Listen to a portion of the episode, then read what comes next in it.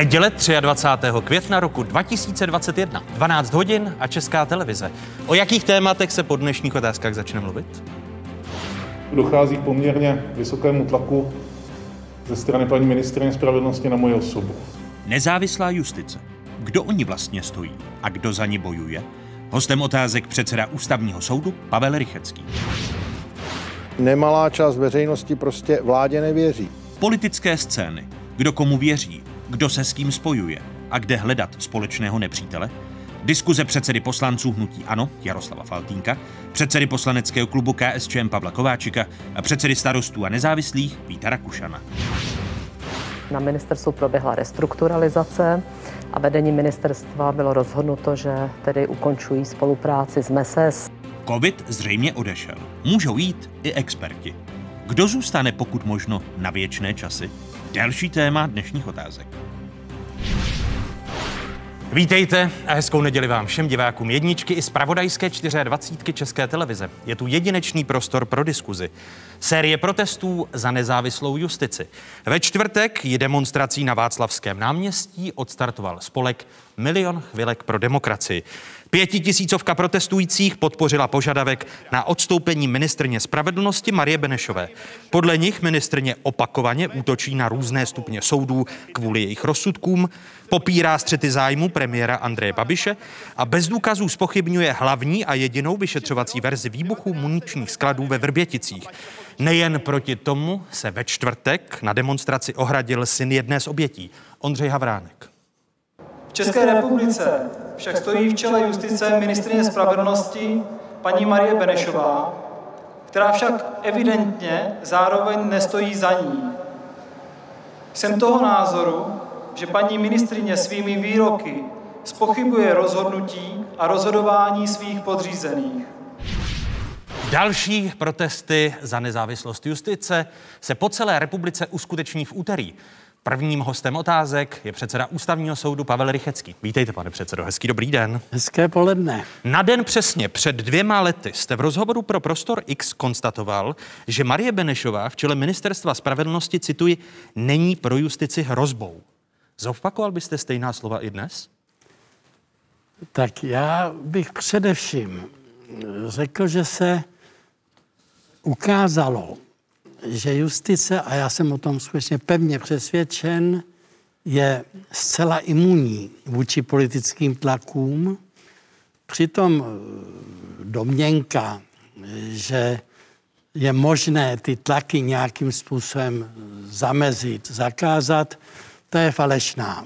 Ukazuje se, že i ve velmi demokratických zemích eh, ty dvě politické moci, to znamená zákonodárná i exekutivní i vláda eh, by velice rády eh, získali vliv a možnost ovlivňování eh, té třetí nezávislé soudní moci, to je soudní moci. Ono, skutečnost je taková, že hlavní úlohou soudní moci je chránit občany před vládou a parlamentem. Protože i tam může dojít a dochází občas, buď to přijetím nějaké právní normy, která je protiústavní, anebo dokonce zásahem exekutivy vlády, zásahu do práv a svobod občanů. A kdo jiný než soudní moc, včetně tedy soudů ústavních, jim může poskytnout efektivní ochranu. A vrátím-li se ale k těm vašim dva roky starým slovům. Eh, po dvou letech zkušenosti s tím, jak Marie Benešová vede resort eh, spravedlnosti. Je pro justici hrozbou či nikoli? Já ji nechci kádrovat tady, zejména přes média. Ale znovu opakuji, jsem přesvědčen, že justice se dokáže ubránit. Aspoň v to tedy pevně věřím. Že i eventuální pokusy, ono se to všechno pohybuje v takové zatím verbální úrovni. Já prostě si nemohu odpustit nespomenout na její slova, když ústavní soud v plénu rozhodl, že jedno ustanovení volebního zákona je protiústavní, když ona řekla, kdo ví, co nám kdo slíbil, tak to je e, takový útok na nezávislost soudní moci a v daném případě na tedy ten kolektiv pléna ústavního soudu, kde musím říci, že je to naprosto nepřijatelné, nepřípustné, že něco takového vypustí, protože co si pak mají lidé myslet, když ministr spravedlnosti spochybňuje nezávislost a objektivnost rozhodování soudů. No, ale to nejde jenom o ústavní soud. Ministrně spravedlnosti opakuje, opakovaně spochybňuje i rozhodnutí eh, jiných soudů, například Nejvyššího správního soudu či Městského soudu v Praze, eh, který opakovaně vrací eh, a zamítá ta vládní rozhodnutí, která se týkají pandemie covidu. Naposledy v pátek nejvyšší správní soud opět no. schodil jedno z vládních rozhodnutí a ministrně spravedlnosti opakovaně útočí na tyto rozsudky soudů. Proto se vás ptám, jestli byste po dvou letech pronesl stejná slova, že Marie Benešová není hrozbou pro justici. Hm. Marie Benešová skutečně se chová způsobem a její výroky představují něco, co je nepřijatelné. Ale opakují, justice se ubrání, nemusí se jí bát. Ten problém... Ne, nepotřebuje justice mít podporu ulice, teď mluvím o demonstracích, tak, o pravidelných demonstracích, ta, které se... Ta podpora justice je nepochybně něco, co, před čím smekám hluboce klobouk, to je ohromná věc. V málo které zemi v historii se stane, že by lidé demonstrovali, manifestovali za soudy, za soudní moc. Takže to je něco, co je ohromné a ono to má dvě roviny. Ona jako ministrině spravedlnosti se skutečně dopouští nepřijatelných verbálních útoků na justici. Ale ona je ještě druhá skrytá oblast, která nechci nikomu nic napovídat, ale kromě ústavního soudu, který je naprosto oddělený, má svoji rozpočtovou kapitolu, eh, je sám nezávislý na vládě, tak jinak celá soudní soustava je rozpočtově navázána na ministerstvo spravedlnosti. A byl bych velmi nerad, eh, kdyby se ten konflikt nebo ta zášť vůči naší české soudní soustavě projevila dokonce v oblasti buď to personální, anebo tedy rozpočtové politiky. Už jsme slyšeli z úst jednoho velmi vysokého ústavního činitele, když kritizoval horní komoru parlamentu, senát, že by se dopustil se slov, které by bych nerad, by inspirovali i paní ministriní, že může Senát vyhladovět. Teď narážíte na prezidenta republiky ano. Miloše Zemana. A vy máte obavy, že to hrozí u, u soustavy soudů, eh, jejich omezování prostřednictvím rozpočtu, protože prezident republiky opakovaně kritizuje i platy soudců. Naposledy ve středu na Pražském hradě jmenoval pět desítek nových soudců, kteří nahradí ty, kteří odešli nebo odejdou z justice do konce letošního července. A v projevu k soudcům pronášel prezident republiky i tato slova. Průměrný plat soudců je 140 tisíc korun měsíčně.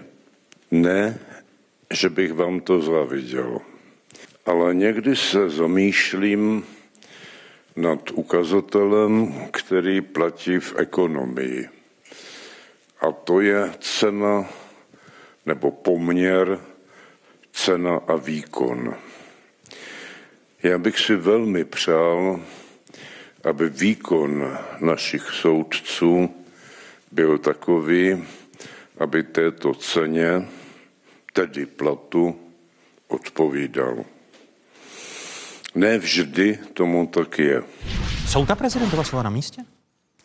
Tak eh, samozřejmě, že eh, přání, aby naše česká justice byla efektivní, je přání, které snad sdílíme všichni. Eh, jenom bych chtěl říct, že někdy dochází k jakému si zkratu. Jako představa, že rychlé odsouzení je vždycky spravedlivé, je představa trochu falešná. Eh, je potřeba ve všech soudních řízeních dát prostor všem, kteří jsou nějak, ať už jako poškození, obžalovaní, žalobci, kteří jsou v nějaké účastnické pos, eh, účastnickém postavení, protože má-li být soud spravedlivý, musí být efektivní, ale musí také skutečně dodržet zásadu, my tomu říkáme rovnosti zbraní.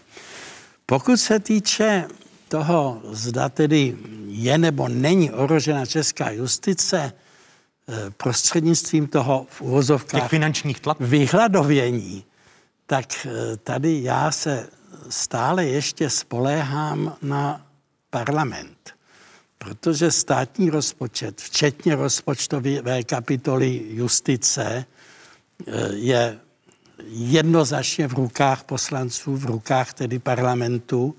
A věřím, že si jak si trvale uvědomují, že eh, jakási snaha o zásah do justice, do její fungování prostřednictvím škrcení těch výdajů by byla velmi zhoubná pro samotný demokratický právní stát. Vy sám jste byl součástí moci výkonné, když jste byl vicepremiérem, šéfem legislativní rady vlády, eh, nějakou dobu i ministrem spravedlnosti, pak jste byl součástí moci zákonodárné a svoji kariéru končíte eh, v moci soudní jako předseda ústavního soudu. Když se rovnáte těch 30 let, ty i verbální útoky na justici z úst ministrně spravedlnosti, z úst prezidenta republiky, eh, z úst některých dalších politiků jsou zatím podle vás po těch 30 letech nejintenzivnější nebo se to jen zdá? No, bohužel se to, to není jenom zdání. Eh, tak já vím, že ten etos po listopadu nemohl vydržet na věky a že situace, kdy tento národ po listopadu 89, zejména v období, kdy jsme měli v čele státu Václava Havla, národ skutečně Václava Havla miloval, vládu respektoval, soudní moc podle mého soudu také se dokázala rychle očistit eh, v očích veřejnosti, tak to nám nevydrželo zcela. Podle vás jsou ty útoky zatím nejvyšší v polistopadové historii? Eh, Na justici ano, a to, její to jsme předtím ještě vlastně nikdy nezažili. My se setkáváme teď s tím, že jsou spochybňovány policejní verze a verze státních zástupců v souvislosti s vrbětickými výbuchy, což se dotýká i pozůstalých po obětech vrbětických útoků. E, jde o argumentaci, e, kterou ku příkladu používá i ministrně spravedlnosti, že existuje vícero verzí a o ministrně Benešovou se ve své argumentaci opírá i prezident republiky. Nejsem zastánce jedné jediné vyšetřovací verze. Teď jsem se ptal paní eh, ministrině Benešové, která řekla, že těch verzí je víc, jakou má co by třetí verzi. No a ona mě říkala, že může jít o zakrytí manka v těch Vrběticích týden stará slova prezidenta Miloše Zemana. O čem podle vás vypovídá to spochybňování, neustálé spochybňování vyšetřovacích verzí policie a státního zastupitelství, které se proti tomu uh, ohrazuje? Mně to připadá naprosto absurdní. Já se samozřejmě nehodlám vyjadřovat uh, ke kauze Vrbětice. Všichni víme, že se tím zabývají spravodajské služby a příslušné orgány. V tuto chvíli jsem na tom informačně stejně jako veřejnost, jenom z hlediska médií, ale jedno bych chtěl zdůraznit.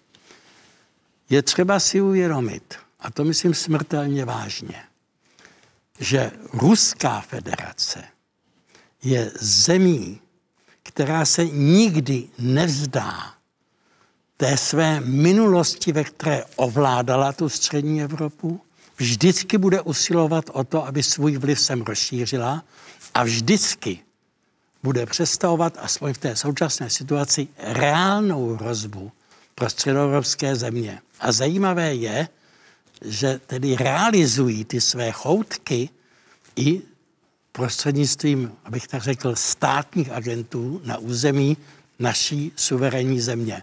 To považuji e, za doklad toho, abychom neměli žádné iluze o záměrech a představách Ruské federace ohledně její bývalé vlivové zóny, myslím si, že... Podle vás jsme stále pro Ruskou federaci eh, sovětským satelitem? No, podle nás, podle mě především tak Ruská federace eh, vnímá Českou Trpí tím, že to ztratili a vynaloží jakékoliv úsilí, aby znovu ten svůj vliv a to ovládnutí tohoto evropského prostoru prosadili. Eh, a vás překvapují ta opakovaná slova prezidenta republiky, ministrně spravedlnosti, kterými spochybňují tu jedinou dnes prověřovanou policejní verzi výběh, výbuchu ve Vrběticích a to je právě akce ruské vojenské rozvědky GRU? Já to už vůbec nechápu, protože to je tak dneska už jasné a jasně se k tomu vyjádřili ty orgány, které mají všechny informace, že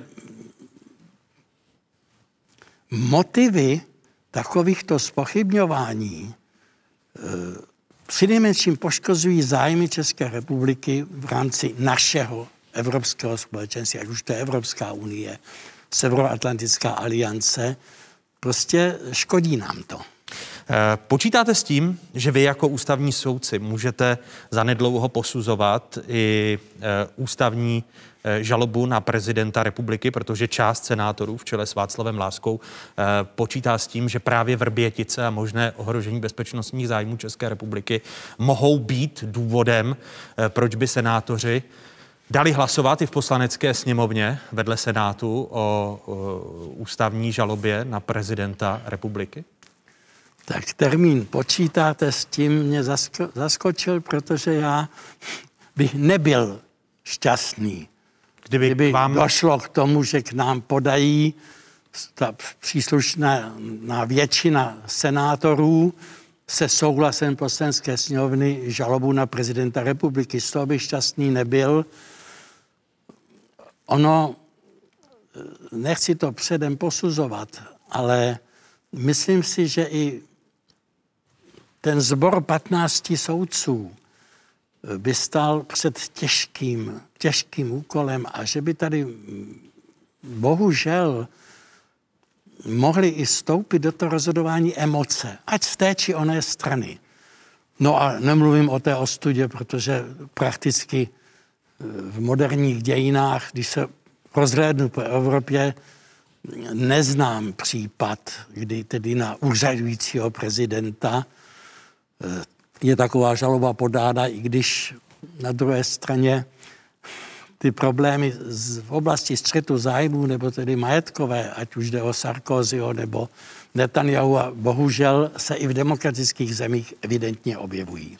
Jinými slovy, je to pro vás eh, noční můra jako pro předsedu ústavního soudu, pokud by jste byli ještě vtaženi do toho zásadního politického sporu. Opravdu byste... bych byl velice nerad, velice nerad, ale snažím se, jak si od to, no to je vůbec problém. Já se vůbec snažím stále věnovat své práci a své rodině a nějak se odstínit od toho, co se v této zemi děje, ale to je těžké, nedaří se mi to. Je, je to možné vůbec pro předsedu ústavního soudu, kdy ústavní soud je z hlediska sociologických výzkumů vnímán jako jedna z nejdůvěryhodnějších institucí stále ještě na to, jak ostatním institucím důvěra padá. Vidíme eh, politické tlaky na ovládnutí těch institucí. Teď eh, aktuálním příkladem je eh, naplnění zákona o fungování spravodajských služeb, kdy vláda Andreje Babiše chce těsně před volbami dosadit eh, do orgánu s pravomocí nahlížet do živých operací tajných služeb eh, své nominanty.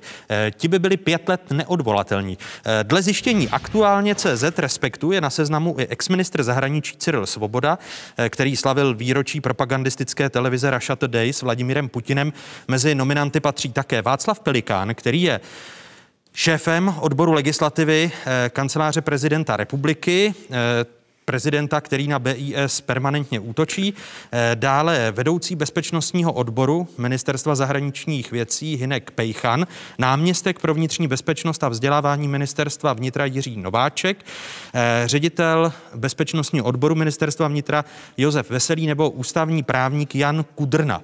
Eh, když se podíváme na ten seznam, tak je to podle vás jako člověka, který byl i v exekutivě, naplnění toho nezávislého orgánu moudrých, kdy vlastně lidé ze státní zprávy eh, podle představ Babišovy vlády, eh, která pošle nominanty poslanecké sněmovně příští týden po zasedání Bezpečnostní eh, rady státu, tak toto jsou podle vás ty nezávislé osobnosti, které by měly kontrolovat tajné služby? Já vám k tomu řeknu stručně dvě věci. Za prvé, považuji pro sebe za zcela nepřijatelné, abych jednotlivá jména kádroval tady v televizi. Jde o ten princip, že to jsou lidé? To, to prostě nejsem ochoten, ale pak vám řeknu to druhé. To je teprve legislativní záměr. Že se za, uzákoní jakási zvláštní instituce.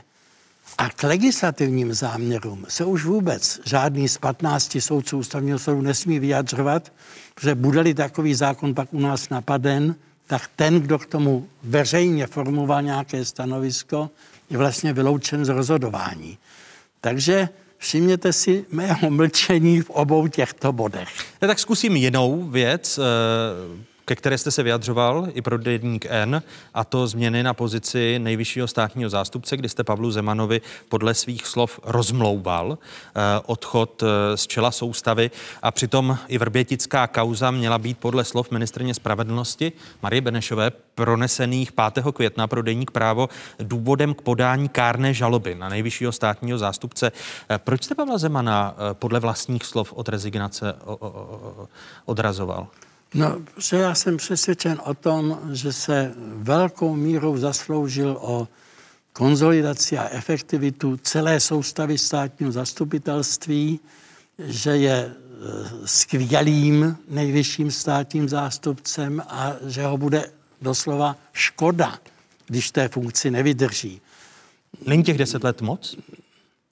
No to je samozřejmě jiná věc. Něco jiného je, podávat demisi pod tlakem a něco jiného je, když někomu vyprší mandát a dojde přirozenou, zákonem upravenou cestou, jak si buď to k obnovení mandátu nebo k jmenování nového mm, ústavního funkcionáře.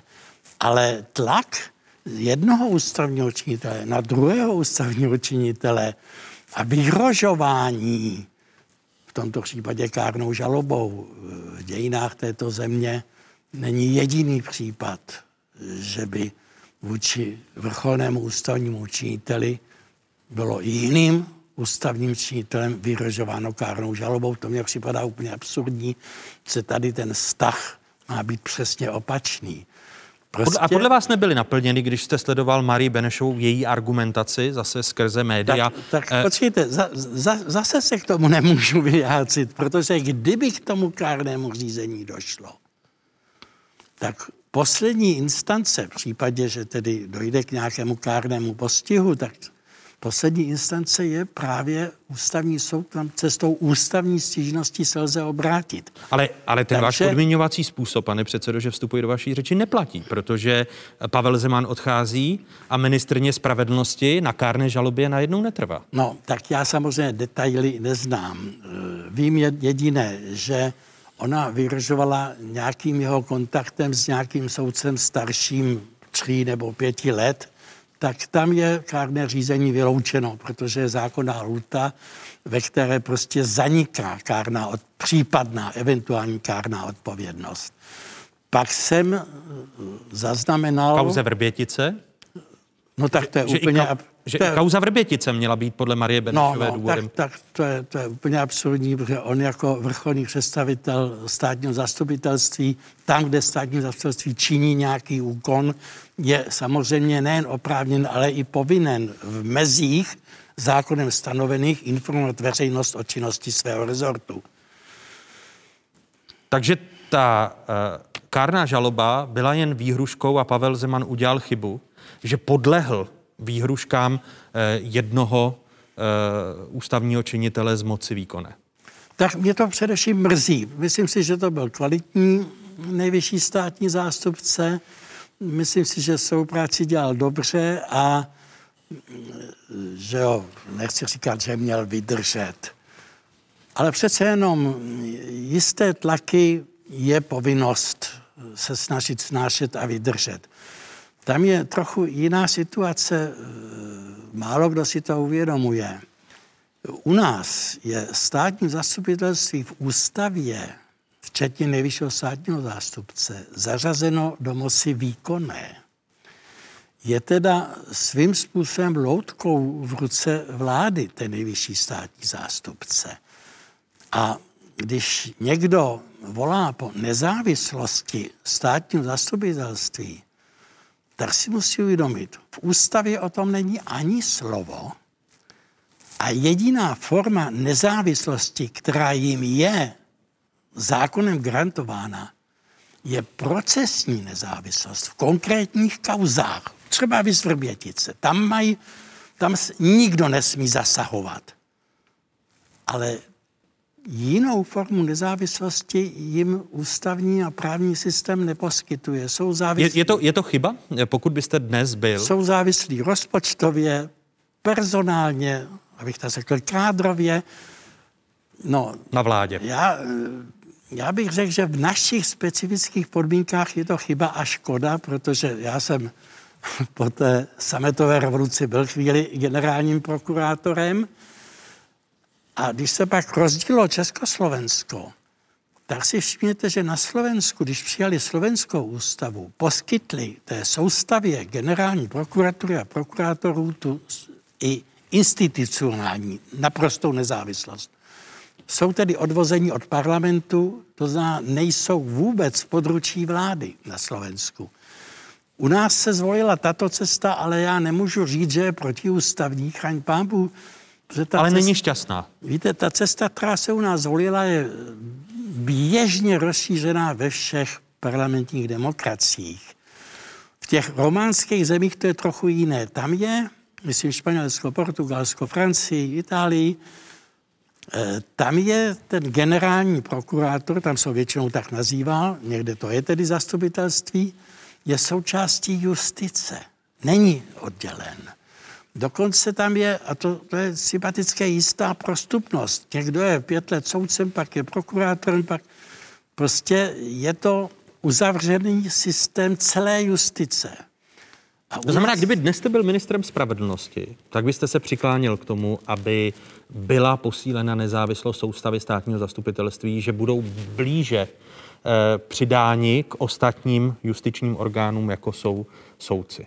Jo, tak eh, ono samozřejmě to by byla velká práce. Ono s justicí máme vůbec dost problémů z hlediska tzv. justiční mapy. Máme malé nerovnoměrné eh, soudní soustavu. Vy často uvádíte příklad Prachatického no, okresního no. soudu a Ostravského soudu. Rokycanského, prostě hluboce nerovnoměrnou.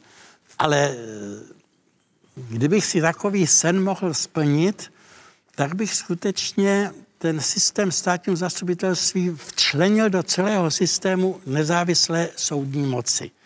Nedržel bych ho jaksi někde takhle separovaný pod vlivem exekutivy. No to je i dluh ministrně spravedlnosti Marie Benešové, která nastupovala na úřad s tím, že prosadí novelu zákona o státním zastupitelství, která posílí nezávislost státních zástupců. E, stejně to byla představa Pavla Zemana v čele nejvyššího státního zastupitelství. Proč se jim to oběma nepodařilo?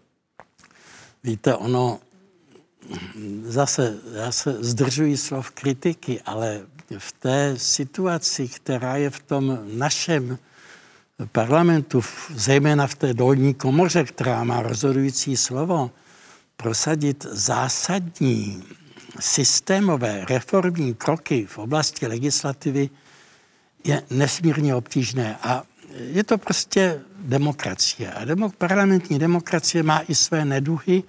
A jedním z nich je skutečně to, že nikdy není výsledkem vybroušený diamant.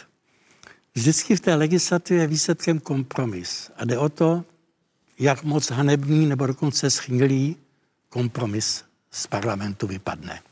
A teď máte pocit, že padají víc schnilé kompromisy to, to, než to, to vůbec nehodnotím. Když se podíváte na judikaturu za x let, já už jsem opravdu dlouho, už 18 let jsem v čele ústavního soudu, tak případů prokazatelně neústavních zákonů, respektive jejich pasáží, není mnoho. Je to opravdu, odpovídá to slušným demokratickým evropským standardům. Ale na druhé straně, a to teda budu velmi stručný, jak říkají latinici, lex dura, set lex – Neznamená to, že jsou všechny zákony klenoty.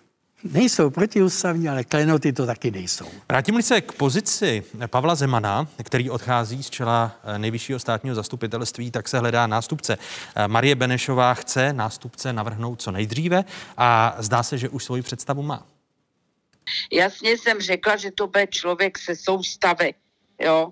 A s ostatníma si ráda se všema pohovořím, včetně z Lenky Bradáčové. No.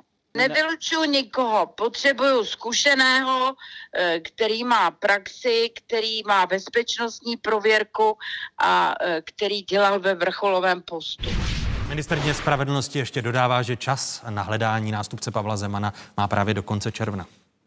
Nejvyšší slouží do 36. takže času dost. Budu si zvát Lenku Bradáčovou a Ivoše Ištvána. Eh, protože jako vrcholový státní zástupci se s nima budu radit.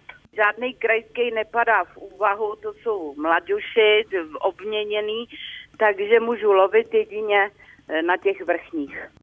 Je pro vás eh, jako bývalého ministra spravedlnosti a vicepremiéra přijatelné, aby se ministrně veřejně neskrývala se svým ageismem a krajské státní zástupce nálepkovala pojmem mladoši? No tak mně to, mně se to jeví dosti komické, protože já nemám spočítaný průměrný věk krajských státních zástupců v České republice, ale... Já ho spočítaný mám. Pokud byste si měl typnout, eh, jaký je průměrný věk krajských státních zástupců v České republice v působnosti vrchního státního zastupitelství v Praze? Tak předpokládám, že jim je všem přes 40 je jim všem přes 50, eh, takže průměrný věk krajských státních zástupců v České republice je 53. To znamená, že drtivá většina z nich je starší než Lenka Bradáčová eh, či Ivo Ištván, které Marie Benešová zmiňuje. Tak ale to opravdu nejsou žádní mladoši, to jsou lidé skutečně v plném zralém profesionálním věku, což je příjemná zpráva, paní Holt, paní ministrině, od vás tu statistiku nedostala. No, neměl bych já spíš dostávat od ministrně spravedlnosti no, statistiku, nebo, nebo než si, aby... Nebo si ji nezjistila. Než aby ona byla kompetentní. Ten věk 54 let, to je skutečně, eh, já bych řekl, z hlediska produktivního věku, to eh, období, ve kterém jsou ty lidi plní síly, elánu a intuice a schopností zvládnout tak náročnou funkci. Měl by to být někdo podle vás ze soustavy státního zastupitelství? A teď se ptám proto, eh, že Marie Benešová zjevně svým otevřeným ageismem, který je v této zemi eh, podle všeho normální, že se nikdo neozval a který ukazuje, že navíc ani není fakticky správný, jestliže průměrný věk krajských státních zástupců je 53 let, tak eh, že tím ona zakrývá to, co chce uskutečnit s největší pravděpodobností, že Igor Stříž, eh, který je bývalým vojenským prokurátorem, stejně jako jeho náměstkem se podle informací otázek má stát Roman Hájek, který působí na eh, nejvyšším státním zastupitelství, dva bývalí vojenští prokurátoři, teď budou v čele nejvyššího státního zastupitelství. 30 let po sametové revoluci. Je to přijatelné? Tak z mé odpovědi budete šokován, ale poslouchejte ji pozorně. Mluvíte o 30 letech od sametové revoluce. Předtím bylo 21 nebo kolik let normalizace. Předtím byla temná 50. léta. Prokurátoři sehráli včetně vojenské prokuratury, vojenské justice, hanebnou roli v 50. letech v období normalizace se vůbec nedá takto hovořit o vojenské prokuratuře. Zdůraznuju vojenské.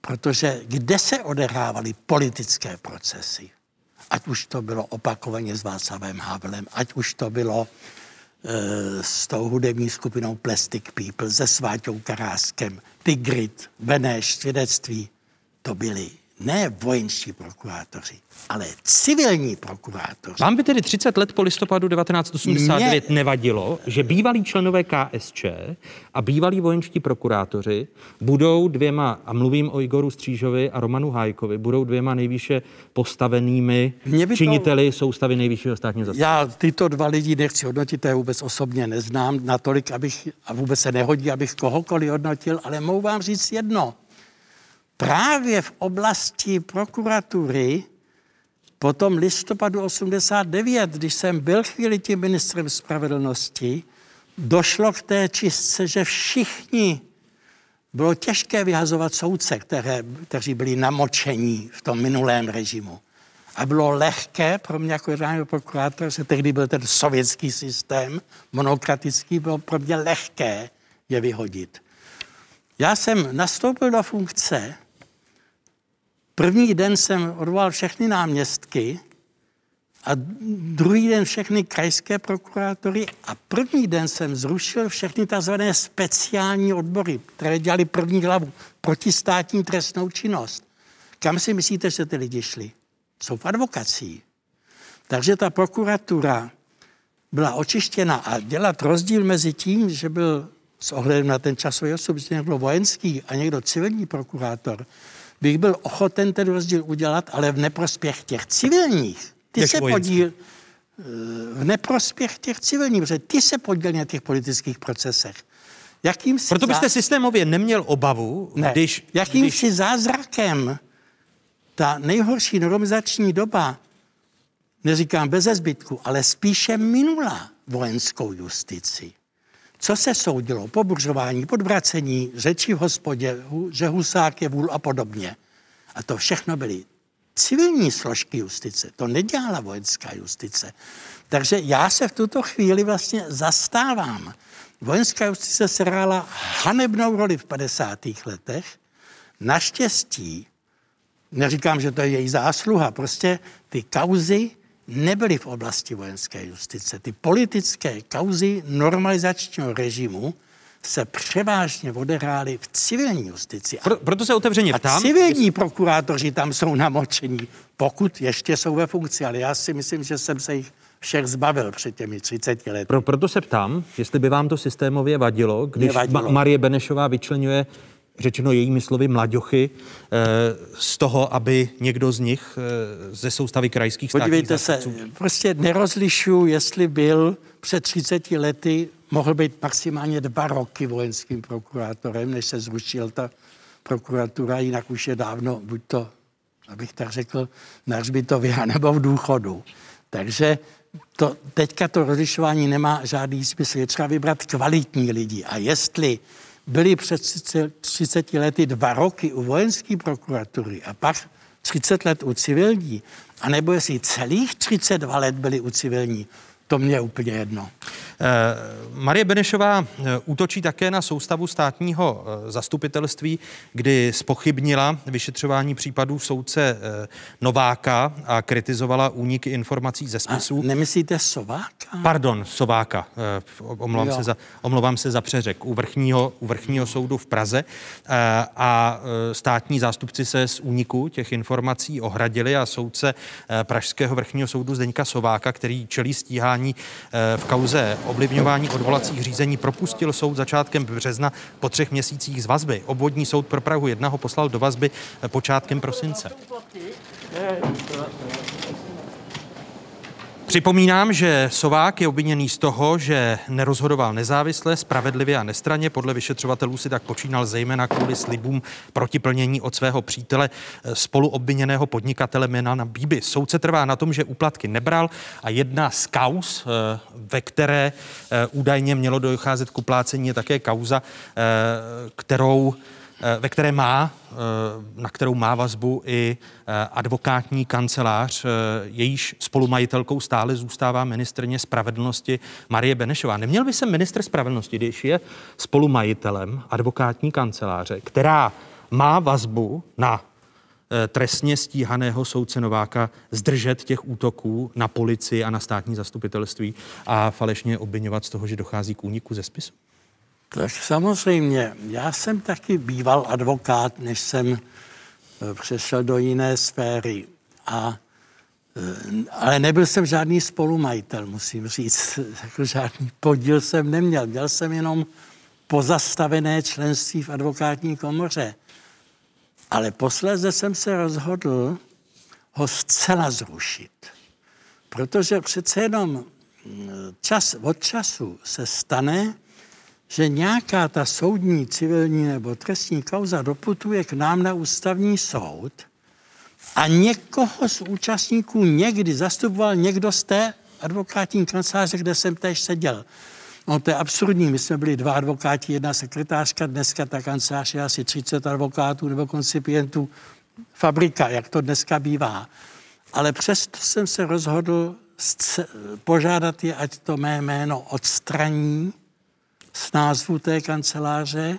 A ne, neměl by, nemělo to být, a být sám zákonem? jsem se vymazal. A nemělo by to být zákonem, když současná ministrně spravedlnosti uh, ukazuje tento střed zájmu. Ne, neměl by minister spravedlnosti uh, mít povinnost nevlastnit advokátní kancelář? No tak vlastnit to je opravdu absurdní. To já to, tomu téměř nerozumím, ale jak Čemu si... nerozumíte, že má spoluvlastnický podíl v advokátní kanceláři, kde je zaměstnán i její syn a která... Víte, eh... za mých časů se advokacie nevykonávala formou obchodních společností s podílama. Za mých časů byl advokát svobodné povolání a neměl žádný podíl. To až teďka, co jsou SROčka nebo co. Takže e, nemyslím si, že by se že by měla být povinnost ministrů spravedlnosti e, nechat se vymazat ze seznamu advokátů, stačí to pozastavené členství, i když já jsem to považoval za důslednější a radši jsem se nechal skutečně zcela odstranit a vymazat. Jinými slovy, nemohou se do té advokacie vlastně vrátit bez dalšího. E, ale zároveň byste to nedělal jako povinnost. Ne, ne, to ne. Když se může ukázat, že ministr spravedlnosti může mít zájem na nějakých kauzách, protože v, no nich, pak, je, v nich je jeho advokátní kancelář, kterou spoluvlastní. Pak, pak se samozřejmě musí v těchto, máli nějakou rozhodovací kompetenci, musí se vyloučit pro podjatost. A když tak neučiní a přijde se na to, tak pak to je samozřejmě vážný důvod, podle mě velmi reálný důvod pro tedy zásah i do jeho postavení. Myslím do toho mandátu ministerského. Říká předseda ústavního soudu Pavel Rychecký, který byl hostem dnešních otázek. Já vám děkuji za tento rozhovor a těším se na další rozhovor. Tak jo, hezký den všem přeji. A co bude následovat? Hlasování o nedůvěře vládě, styl rozvolňování a styl rozhodování nebo střed všech možných zájmů i nezájmů. To budou témata diskuze v další části. Hosty předseda poslanců Hnutí Ano Jaroslav Faltýnek, předseda poslaneckého klubu KSČM Pavel Kováčik a předseda starostů a nezávislých Vít Rakušan. Komunistická podpora menšinové vlády skončila. V půlce dubna KSČM vypověděla dohodu o toleranci s hnutím ANO. Je to definitivní tečka za dohodu o toleranci, ta skončila. Vláda tak ztratila důvěru sněmovny a měla by o ní znovu požádat z ní z opozice. Kabinet však nesouhlasí. Koalice spolu tak chce vyvolat hlasování o vyslovení nedůvěry. Piráti a starostové vidí jiné řešení. Rozpuštění poslanecké sněmovny a předčasné volby. Třetí cestu pak navrhuje SPD. Je potřeba situaci stabilizovat a to tím, jak SPD navrhuje. To znamená, aby ministři, kteří selhali, včetně pana premiéra, tak aby podali demisi, aby e, došlo k rekonstrukci vlády na vládu odborníků. Za této situace, když komunisté řekli, my už tuto vládu nepodporujeme, tak je potřeba, aby se každý poslanec postavil a jmenovitě řekl, zda vládu podporuje nebo ne. Nemyslíme si, že to je správná cesta. Vedla by k destabilizaci ještě větší i zejména z pohledu budoucnosti České republiky v tom mezinárodním kontextu. Piráti a starostové pro rozpuštění poslanecké sněmovny podporu nesehnali. Spojili tak své síly s koalicí spolu a podepsali se pod svolání schůze sněmovny, na níž by se hlasovalo o vyslovení nedůvěry vládě. Jsme přesvědčeni, že vláda naší zemi škodí, že nezvládá svoje úlohy a pokud má někdo prospěch z jejího vládnutí, tak je to její premiér se svým obrovským střetem zájmu. Premiér Andrej Babiš ovšem snaze opozice nerozumí. O vyvolání nedůvěry se mluví stále. Nechápu, proč by měla být vyvolávána nedůvěra, když máme pět měsíců do voleb. Vláda zvládá očkování, zvládá tu pandemii, postupně rozvolňujeme, chceme se vrátit do normálu.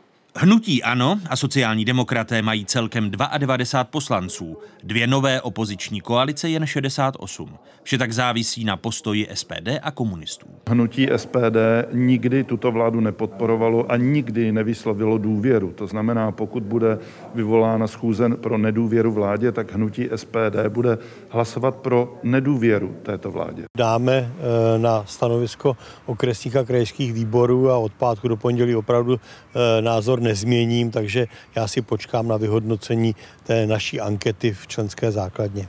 Zda tedy komunisté budou hlasovat společně s opozicí nebo odejdou ze sálu a umožní tak vládě přežít, se uvidí nejspíš až na samotné schůzi 3. června. Pokud poslanci vysloví vládě nedůvěru, na tahu bude prezident. Spekulace o tom, že bude chtít jmenovat vlastní úřednický kabinet, Miloš Zeman nepotvrzuje. Naznačuje, že ať tak či onak nechá vládu Andreje Babiše dovládnout až do voleb. Podle ústavy není stanovena lhůta, po které eh, vláda v demisi eh, může nebo nemůže vládnout. Vláda určitě to vládne. Prosím vás, my potřebujeme hlavně, aby se lidi očkovali. Opoziční volební koalice potřebují alespoň 101. hlas. Společně mají 68, počítat mohou z 19 hlasy SPD. Proti vládě chtějí hlasovat také tři zástupci trikolory. Rozhodující tak bude postoj 15 komunistických poslanců. Ti do konce května před definitivním rozhodnutím zjistí názory členské základny. A dalšími hosty otázek jsou avizovaní předseda poslaneckého klubu Hnutí Ano, Jaroslav Valtínek. Vítejte počase v otázka. Hezký dobrý den. Dobrý den a děkuji za pozvání. Děkuji, že mé pozvání přijal i předseda poslaneckého klubu KSČM Pavel Kováčik. Dobrý den vám i divákům České televize. A vítám předsedu Hnutí Stan, Víta Rakušana. I vám přeji hezký dobrý den. Díky za pozvání, hezkou neděli všem. Začnu u komunistů, u těch 15 hlasů, které budou rozhodující. Eh, budete mít jako poslanecký klub jednotné hlasování? Tak my jsme jako eh, velmi demokratická strana v zásadní politické otázce, kterou toto bez sporu je, dali rozhodnout členské základně, respektive okresním a krajským článkům, tak aby přišli s tím rozumem tak, jak, je to, jak to vypadá mezi občany a teprve potom bude formulováno doporučení poslaneckému klubu. Nebude to tedy závazné A teprve hlasování? potom eh, bude projednávat poslanecký klub a postaví se nějak k tomu doporučení. Slovo závazné hlasování my neznáme, to je ostatně protiústavní, protože nikdo nemůže poslance zavazovat, jak má hlasovat. Může mu maximálně doporučit nebo jej požádat o to, jak má hlasovat. A u nás je to tak, že doporučení vyšších stranických orgánů, které jsou partnery, politickými partnery našeho poslaneckého klubu, tak jsou zpravidla dodržena a většinou jako jednomyslně. Takže Budete tím tedy odpovídám na jedno- vaši otázku, jednotný, ano. Aniž bych byl v rozporu s ústavou. No ptám se proto, že i rozhlas zjistil, že jsou v KSČM dva hlavní tábory. Vy patříte do toho, který říká, že by vládě měla být vyslovena nedůvěra a ku příkladu někteří poslanci, Zdeněk Kondráček, říkají, že by KSČM měla opustit sál poslanecké sněmovny, čímž by umožnila vládě přežít.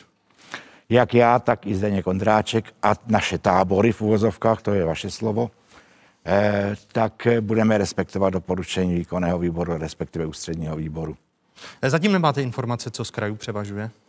Tak já se po nich, abych pravdu řekl, zatím nepídím, protože ten ústřední výbor bude zasedat až eh, od včerejška za týden a eh, do té doby se může hledat co stát. Do té doby také je vyhlášeno to, to, eh, ta diskuze, takže jako podle mě všechny eh, průzkumy tohoto typu jsou doteď předčasné. Eh, Změnila by se politika vládního hnutí ano, pane předsedo Faltínku, pokud by poslanecká sněmovna vyslovila 3. června vládě nedůvěru? Já předpokládám, že by se příliš nezměnila, protože zbývá do voleb pár měsíců. Máme před sebou, pokud se nepletu, do prázdnin vlastně pět týdnů jednání poslanecké sněmovny. Je tam spousta zákonů, které ještě chceme projednat. Je tam eh, několik eh, zákonů vrácených senátem.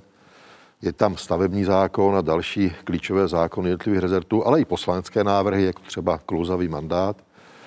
A to je ta priorita prostě dokončit ve sněmovně eh, projednání a schválení těchto zákonů, poslat je do Senátu, tak aby eventuální vratky ze Senátu jsme mohli potom po prázdninách v těch dvou zářijových týdnech, kdy ještě bude jedna sněmovna před volbami, schválit nebo neschválit. Takže... Tedy vláda a vládní hnutí neby, by nebylo zdrženlivější v prosazování některých věcí, pokud by, Ale to je... jste, pokud by vláda měla nedůvěru? Tak to je otázka těch dalších kroků. To, já nevím, za prvé, jestli už je podána ta žádost, jestli už opozice má těch 50 podpisů, předpokládám, že žádost ano. podána je a předseda poslanecké sněmovny rozhodl o 3. červnu. O 3. červnu, což je příští čtvrtek vlastně. O konání tak, schůze, ano. Tak, mám tuto informaci nikoli oficiálně od pana předsedy Vondráčka.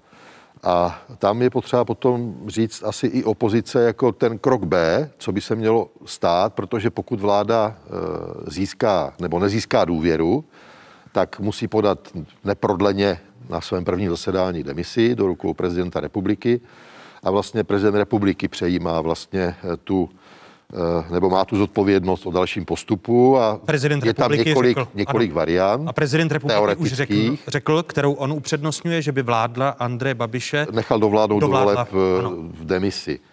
A eh, tato situace už tady historicky byla. Eh, jenom pro zajímavost, od roku 93 samostatné vlastně České republiky bylo 15 pokusů o vyslovení nedůvěry, z toho jeden byl úspěšný. A to si vlastně Pavel Kováčik jako dojen české politiky pamatuje.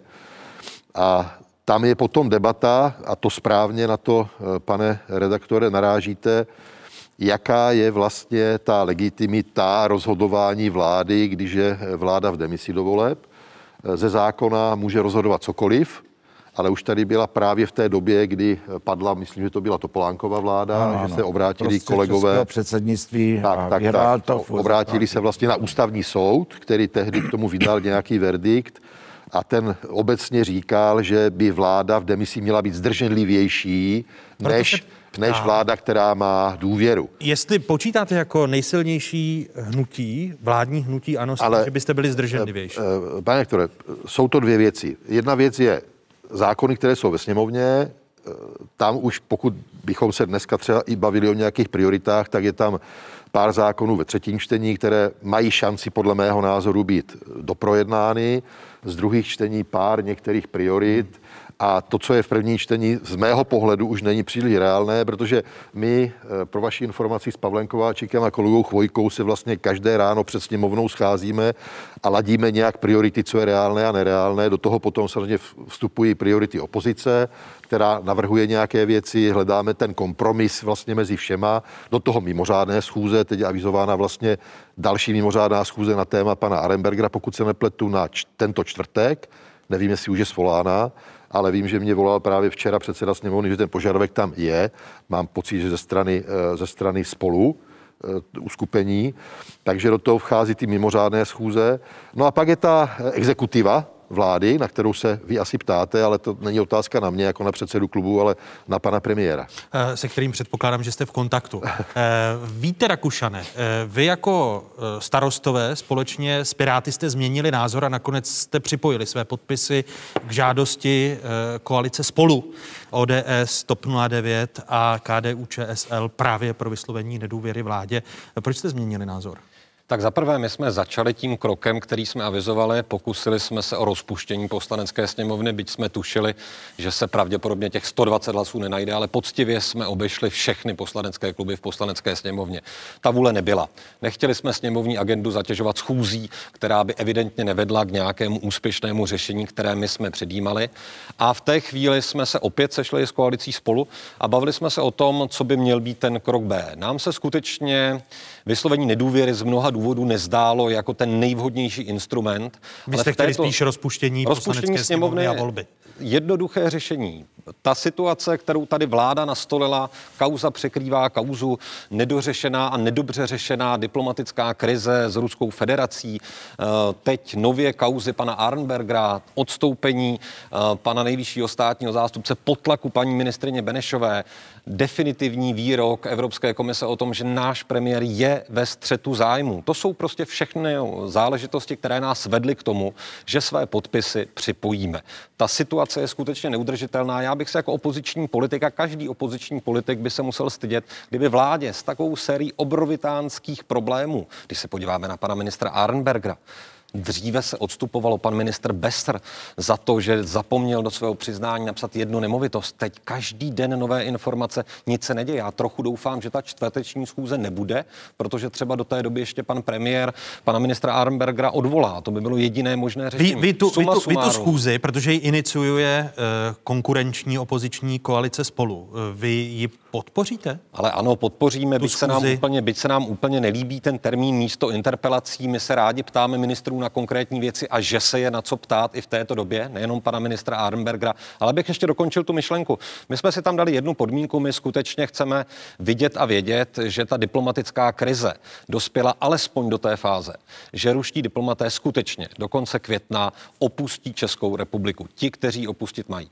Proto my jsme odmítali i v debatách s koalicí spolu jakýkoliv termín této schůze o vyslovení nedůvěry vládě během měsíce května a chtěli jsme skutečně počkat až na ten červen. Doufejme tedy, že skutečně se tak stane. Nějaké náznaky toho, že by se snad do konce května tak opravdu udát mohlo, tady jsou.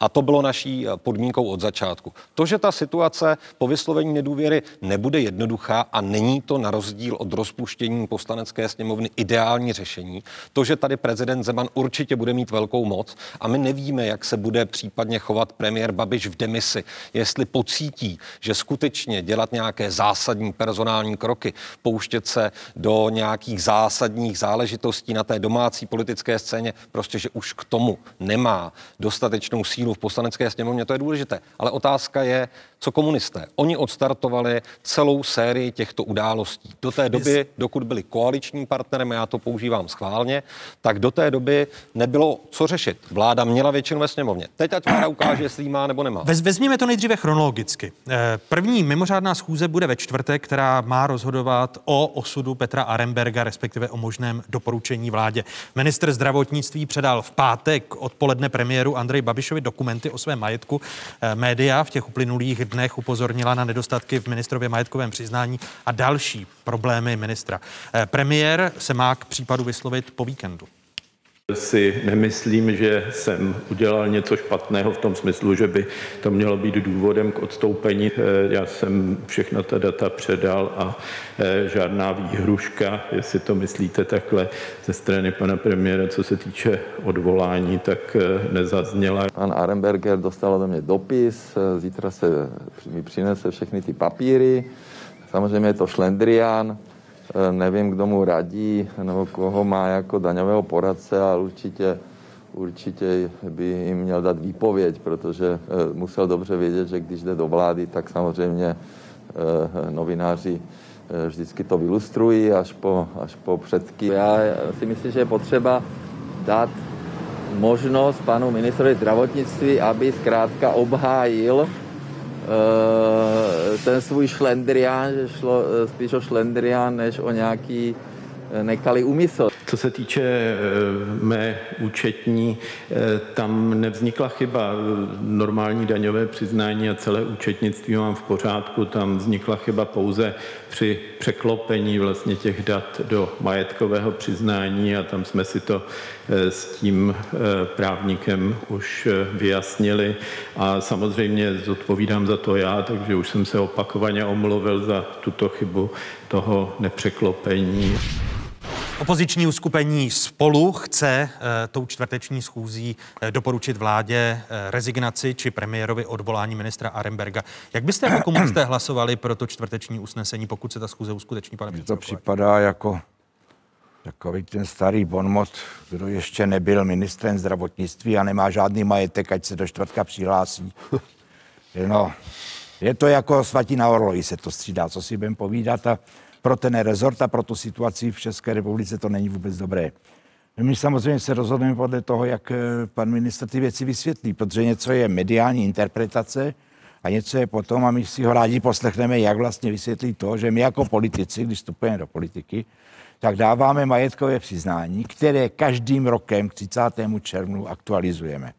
A Počkejte, ale to, to už minister vysvětlil. Já se vás ptám, ne, jestli ne, vám... Jako, jako, no to on vysvětloval, ale já se vás ptám, jestli to jeho vyslovení a vysvětlení přijde důvěryhodné. Já že nejdříve řekne, že... Z jeho úst, jeho vysvětlení v poslanecké sněmovně na mimořádné schůzi Počkejte, která on je řekl, volána. pane předsedo, on, on před zraky veřejnosti řekl, že udělali chybu jeho právníci. Ptám se vás. Ale jako předsedo, já, já prostě... To vám přijde důvěryhodné to vysvětlení? při- Přijde blbý s odpuštěním. To jeho jako vysvětlení jeho vám přijde právníci blbý. udělali chybu, no ale on zodpovídá. To je osobní zodpovědnost každýho tohle. Toto. Proto se vás ptám, jestli má se trvávat na pozici ministra zdravotnictví. Uvidíme ve čtvrtek, já si myslím, že je na čase střídat. Tedy, že by měl rezignovat. Eh, Vy se postavíte za svého ministra zdravotnictví jako hnutí ano? Nebo by to měl vyřešit pan ministr sám rezignací? Eh, Pane doktore, my máme v úterý ráno nebo v 10.30 klub, kde určitě pan minister bude a kde mu budou položeny tady tyto otázky, které tady kladete i vy. Já jsem s ním zatím na toto téma možnost mluvit neměl. Samozřejmě eh, je potřeba říct, aby tady jasně zaznělo, se nejedná o daňové přiznání, ale majetkové, protože někdy, i pan ministr. někdy ano? jsou ty věci zaměňovány i v médiích, čili daňové přiznání je o daních a placení daní a majetkové přiznání je o tom, že politik, když vstupuje do funkce, ať už je zvolen či jmenován, by má podat takzvané majetkové přiznání, které podáváme my každý rok ano. jako poslanci, kde uvádíme svoje příjmy, ale také majetek, který jsme nabili či pozbyli, včetně hypoték a tak dále. Takže my s tím tu zkušenost máme. Pan ministr, eh, který se stal ministrem velmi rychle, tak eh, tu zkušenost neměl. Já ho tady hájit nechci, chci slyšet jeho názor, ale jako eh, majetkové přiznání musí být vyplněno správně a je to samozřejmě chyba. To je, to je jasný. A jo. Přepněte si na spravodajskou 24. Diskuze Jaroslava Faltínka, Pavla Kováčika i Víta Rakušana pokračuje po stručných zprávách na ČT24. V této diskuzi tedy setrvá ministr zdravotnictví Petr Aremberger do čtvrtka ve své funkci nebo ne? Dozvíte se další podrobnosti na ČT24 a přijměte pozvání k úternímu fokusu v 8 večer na 24. Restart myšlení. Restart biznisu. Restart života. Znamená krize příležitost? Nebo znamená krize zkrátka krizi? Sledujte Fokus Václava Moravce. Tentokrát na téma Restart. Pozvání přijali. Herečka Vanda Hybnerová, sociolog Martin Buchtík, ekonomka Ilona Švihlíková, podnikatel Jakub Nešetřil, environmentalistka Sonja Jonášová a jaderný fyzik Vojtěch Petráček. Přímý přenos z fakulty elektrotechnické ČVUT. V úterý 25. května po 20. hodině na ČT24.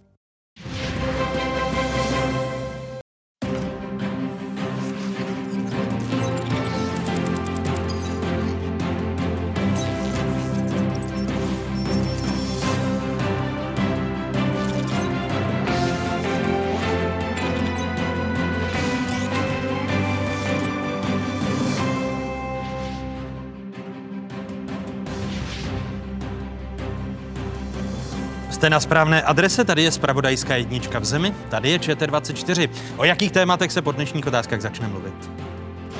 Vytáhli jsme přímo topy, naštěstí teda máme, máme zastřešeno, takže jsme relativně v suchu. Začali práce na zahrádce, ovšem s testem. Čeká nás šťastný způsob léta, pokračování diskuze Jaroslava Faltínka, Pavla Kováčika a Víta Rakušana. Andrej Babiš je ve střetu zájmu a žádné množství výmluv to nemůže změnit. České poměry jako evropské téma. Čí zájmy se střetávají, kdo o tom ví a komu to ještě vadí. Další téma dnešních otázek. Ještě jednou vám všem divákům z Pravodajské 24. hezké nedělní odpoledne. Stále jste v jedinečném prostoru pro diskuzi. Připomínám, že hlavními hosty otázek zůstávají dva předsedové poslaneckých klubů, konkrétně předseda poslaneckého klubu Hnutí Ano Jaroslav Faltýnek. Vítejte ještě jednou hezké nedělní odpoledne. Hezké odpoledne, děkuju. Předseda poslaneckého klubu KSČM Pavel Kováčik. I vám ještě jednou hezké nedělní odpoledne. Krásnou neděli přeji. A vítám předsedu eh, hnutí starostové a nezávislí Víta Rakušana. Ještě jednou hezké nedělní Hezké odpoledne, odpoledne. pane předsedo. Eh, Skončili jsme u Jaroslava Faltínka. I pro vás stručná odpověď. To vysvětlení pana ministra Aremberga, že chybu udělal jeho právník, vám přijde eh, jako věrohodné? Já nevím, jestli je to věrohodné. On říká, že to udělal jeho právní tu chybu. Jedná se o majetkové přiznání, který by, které by mělo být v pořádku a zodpovědnost má ten, kdo podává to majetkové přiznání, ale my chceme slyšet pana ministra naživo u nás na klubu v úterý v 10.30. A S premiérem jste se o tom pak, nebavil, eh, zda- zda tu věc vyřeší pan s premiér odvoláním. Ne, nemluvil. Uvítal byste to, kdyby premiér odvolal ministra Arembergera? Já to nechci komentovat, eh, pane rektore. To je jeho kompetence, jeho zodpovědnost, jeho pravomoc, takže já bych to nechal na panu premiérovi. A na tu debatu ve sněmovně samozřejmě, které Což ale se... předpokládá, že Petr Aremberger by zůstal ministrem zdravotnictví, protože nepředpokládám, že by poslanecká sněmovna jednala o Petru Arembergerovi, pokud by do čtvrtka odstoupil. No tak pokud by odstoupil do čtvrtka, tak eh, ten bod, nebo ta, ty, ty body, které jsou tam navrženy koalicí spolu, tak samozřejmě ztrácí smysl. Eh, Věříte, že premiér eh, odvolá ministra zdravotnictví?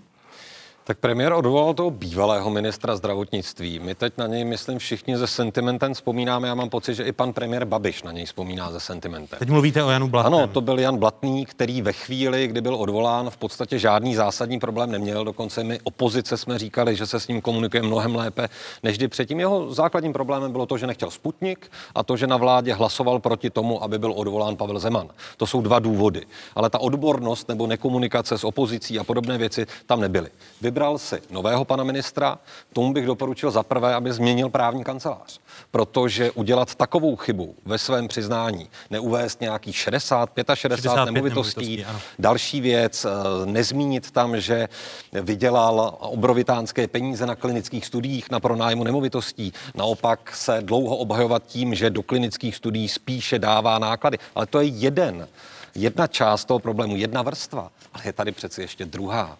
Ředitel Vinohrad, nemocnice, fakultní nemocnice, podniká ve stejném oboru, ve kterém může podnikat i jeho nemocnice. Vyvádí klinické studie mimo toto zařízení. To je minimálně věc, která je neetická.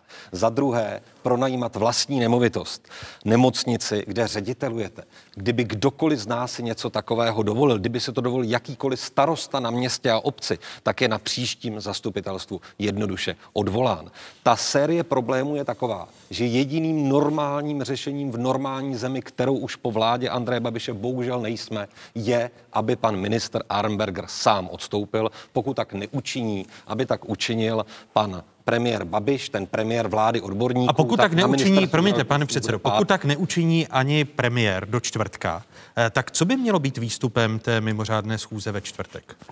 Výstupem bude určitě dlouhá diskuze, ale ptáte se na ten výstup. No tak v usnesení by mělo být, že poslanecká sněmovna vyzývá pana premiéra Andreje Babiše k tomu, aby odvolal pana ministra a nebo eh, samozřejmě variantně to, aby pan ministr Arnberger sám odstoupil. Ale já si samozřejmě uvědomuji to, co už říkal pan předseda Faltýnek trochu alibisticky. Samozřejmě my jako sněmovna můžeme doporučovat, my můžeme hlasovat, přijímat usnesení, ale ta exekutivní role na vládě a mm, samozřejmě ministra odvolává premiér. Jestli to teď neudělá, tak skutečně pan premiér Babiš jenom ukazuje, že všechny ty řeči hnutí ano před jakýmikoliv volbami byly jenom a jenom řeči. Uh, ano, vy jste chtěli reagovat? ještě, Ne, nechtěl. Nechtěl jste Ne, reagovat. Uh, tak další věc, která se eh, týká toho, co bude uh, poté, pokud by poslanecká sněmovna vyslovila nedůvěru vládě, o čemž má poslanecká sněmovna jednat na další mimořádné schůzi a to 3. července. Co by se podle vašeho názoru, když jste se nakonec připojili eh, po mnoha diskuzích eh, k té ke svolání schůze a k hlasování o nedůvěře vládě eh, k té opoziční koalici spolu, tak co by eh, se mělo dít, pokud eh, Babišova vláda získá nedůvěru?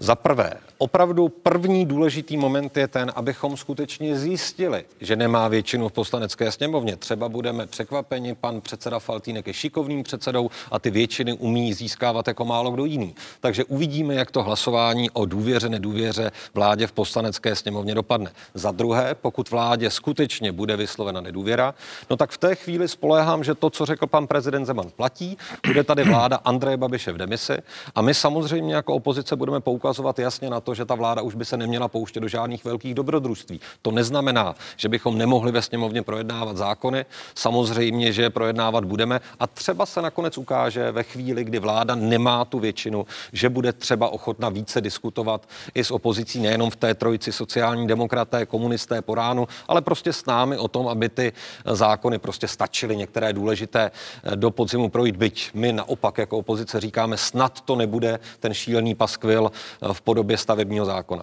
Eh, Podaří se vám sehnat většinu pro to, aby sněmovna nevyslovila eh, vládě nedůvěru? Tak já jako předseda největšího vládního klubu, Tady vás pan předseda to Rakušan je moje, no označil za velmi schopného předsedu. Děkuju, vyjednavač. děkuju, ale e, e, tak samozřejmě to je moje hlavní práce. Celé volební období hledat hlasy a já se netajím tím, že u konkrétních zákonů jsme hledali hlasy napříč politickým spektrem, u nezařazených, u Pirátů, i je spousta novel předložených prostě napříč spektrem. Někde chybí třeba ODS, někde chybí třeba Stán, i když málo. Teď mluvím o těch věcech, které jsou napříč politickým spektrem a také mám ještě na programu schůze a aspoň ty bychom tedy mohli, pane předsedo, ty zákony schválit, které jsou předloženy napříč spektrem, jako třeba očkodnění nezákonně sterilizovaný, jako klouzavý mandát a další věci. Ale zpátky k té vaší otázce. Co bude? Já samozřejmě udělám maximum pro to, aby vláda důvěru měla nadále. To, to znamená, znamená, že budu, budu hledat eh, hlasy kdekoliv, kdekoliv, aby no teď plán jenom, opozice... Teď jenom u komunistů, protože no to SPD ne, to ne, to ne. a opoziční jsou tam strany ještě řekli... nezařazení poslanci a samozřejmě KSČM. Takže já budu určitě jednat i s Pavlem Kováčikem a s předsedou Filipem, místo předsedou sněmovny, aby opozice těch 101 hlasů na vyslovení nedůvěry vládě nesehnala. Tady se ale ukazuje i to, potvrzuje to pan předseda Faltýnek, že skutečně ten černý Petr je v rukou komunistické strany. A komunistická strana, a to opakuju, celý ten proces hlasování o nedůvěře vládě vlastně vyvolala. Do té doby my jsme neradi byli smíření s tím, že tato vláda chaosu stále ještě důvěru v poslanecké sněmovně má. Tak teď se ukáže, jestli komunisté to myslí vážně, nebo je to nějaký taneček eh, o vybudování ještě lepších pozic. Kdybych, je to taneček o vybudování kdybych, ještě lepších pozic. Kdybych neměl roušku, tak jste viděli, jak se směju téměř hlasitě. Protože do té doby, než jsme se konečně, podle mého soudu, ještě včas, podle některých eh, až pozdě, rozhodli, že ty věci, které byly v dohodě a které byly dohodovány, nebyly plněny, nebo že si z nás někdy i pan premiér dělal legraci, že sebrali peníze, sebrali peníze z rozpočtu, které my jsme vytáhli z vojenského rozpočtu na náklady spojené s covidem a teď, je, teď za ně platí ležení pro americký konvoj třeba. Ale do té doby opozice pravicová a, a piráti tloukli se všech stran do toho, jaká ta vláda je hrozná. No až měli sami prokázat, že také, také něco, tak, tak najednou, se, najednou je Černý Petr na nás. No, Já si no, myslím, že to není žádný černý Petr. A matematika se, je přeci jednoduchá. My jsme se rozhodli na základě naprosto svobodného rozhodnutí, eh, na základě toho, jak naši voliči a členové vnímají naše angažmá a řada z nich je vnímala velmi pozitivně, protože nebylo jenom o tom, co bylo špatně v té vládě a to bychom tady nebyli. Promiňte, ale pane předsedo, ale... mohou vás ještě některé argumenty ale Jaroslava ještě... Faltínka přesvědčit? Ne, já s Jaroslavem mluvím rád a vždycky, ale jsou věci, přes které nejede vlak. Byť jste nás posadili těsně vedle sebe. Já tady mám, prosím, pěkně test. Jo. No, ještě tak. A, a jsem první dávkou očkovaný déle než tři neděle, takže já vás nenakazím, pane předsedo. Ale jsou mantinely, přes které nelze přejezat.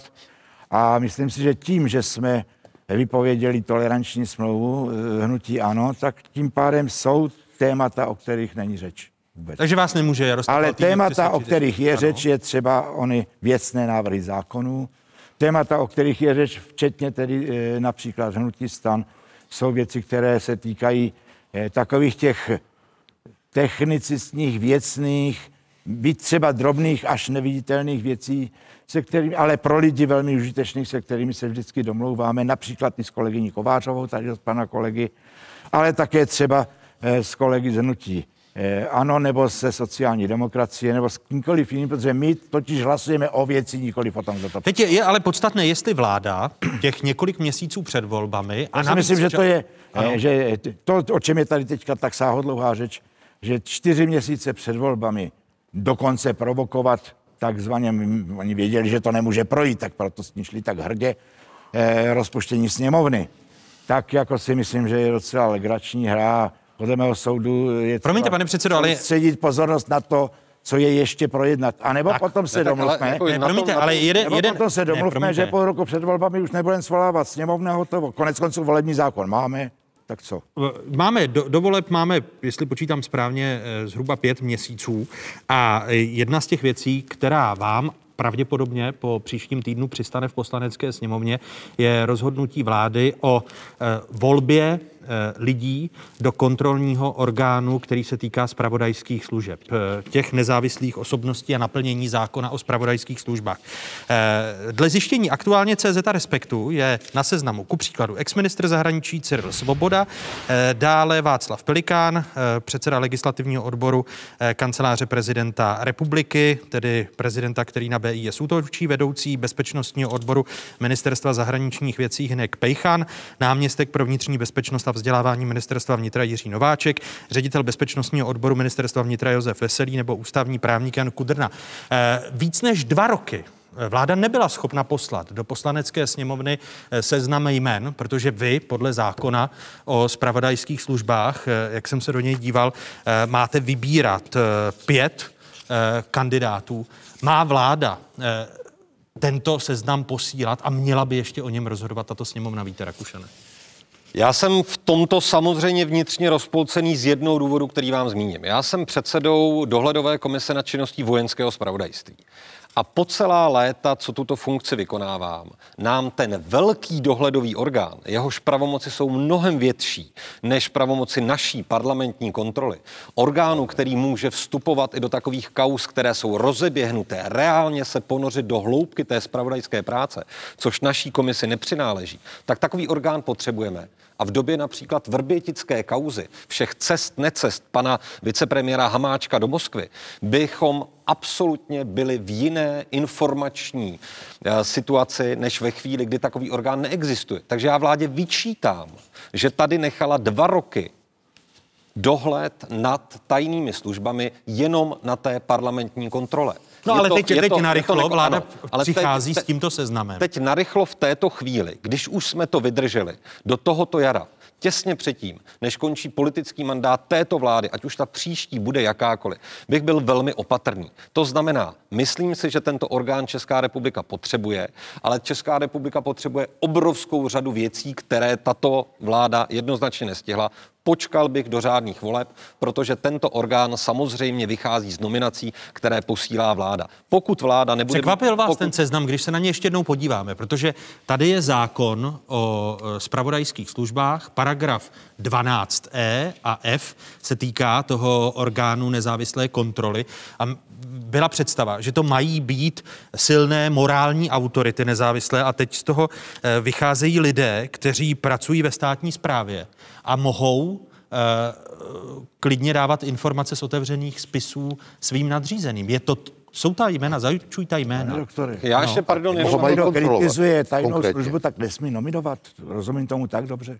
Ne, eh, to jsem neřekl. Já jsem řekl, že se že je tady předpokládalo. Ne, já bych, já bych, já bych, pro, promiňte, ještě ta otázka mířila na mě, já zareaguju. Obecně si myslím, a to se možná s pány předsedy poslaneckých klubů shodnu, že ten zákon jsme neformulovali správně. Kvalifikační předpoklady, které tam byly, například právnické vzdělání jako podmínkou, byly takové, že se nedařilo, já nevím, jestli jenom na oko nebo skutečně, ten orgán personálně naplnit. Tady máme nějaké nominace, já se teď nechci dotknout jednotlivých nominantů tady. Některá jména ve mně pochybnosti budí, představoval bych si, že to budou lidé, kteří nebudou mít teď žádnou konkrétní vazbu na nějaké silové struktury v rámci České republiky. Byl bych skutečně radši, kdybychom tuto diskuzi posunuli jako jedno z prvních témat po příštích volbách. Tedy Protože... myslíte, že tato sněmovna by neměla vybírat z těch deseti jmen, eh, která pošle příští týden vláda do sněmovny? Já mám zkušenost, když se vybírají radní České televize a podobně, tak ta jména asi vznikají na těch schůzkách, o kterých hovoří pan předseda Faltínek. Nemám pocit, že eh, ta volba je doprovázena nějakou širší diskuzí. Tyto věci bývají předjednány dopředu. A já bych byl nerad, aby takto důležitý orgán byl obsazován jakýmkoliv způsobem, řekněme, eh, s podezřením toho, že jsou to nominace politické. Pane předsedo Faltínku, je dobře, aby eh, poslanecká sněmovna 4-5 měsíců před volbami rozhodovala o složení tak klíčového orgánu, když to dva roky nebyla schopna vláda poslat ta jména? Za prvé, já k těm nominacím a vůbec k tomu zřízení toho orgánu v tuto chvíli nemám žádnou informaci, jako předseda poslaneckého klubu. Žádnou. A to spolu s panem premiérem nekomunikujete? Že Já vám k tomu nemám teď- žádnou informaci. Nemáte? Nemám. Nemám k tomu žádnou Takže pan informaci. premiér vám nepředal informaci? Ne, ne, ne. Nemám k tomu žádnou informaci a spíš se zeptám vás, Eh, co vlastně tedy ta komise nebo ten orgán má konkrétně dělat? Koho má dozorovat? Všechny tajné služby? Ano. Kdybyste četl zákon, no. vám ho tady předám, ano. abyste si to nastudoval. Zákon, který jste schválili ano, vašimi hlasy. tak je to no, asi jsme zvláštní, zvláštní kontrolní orgán, a tady máte hlasy. v paragrafu 12 A, ano, ano, B, C, Jasně a pokračuje to až do FK, uh-huh. co ten orgán dělá. On má kontrolovat, zajistit nezávislou kontrolu tajných služeb, všech tajných služeb, ano. může do živých spisů.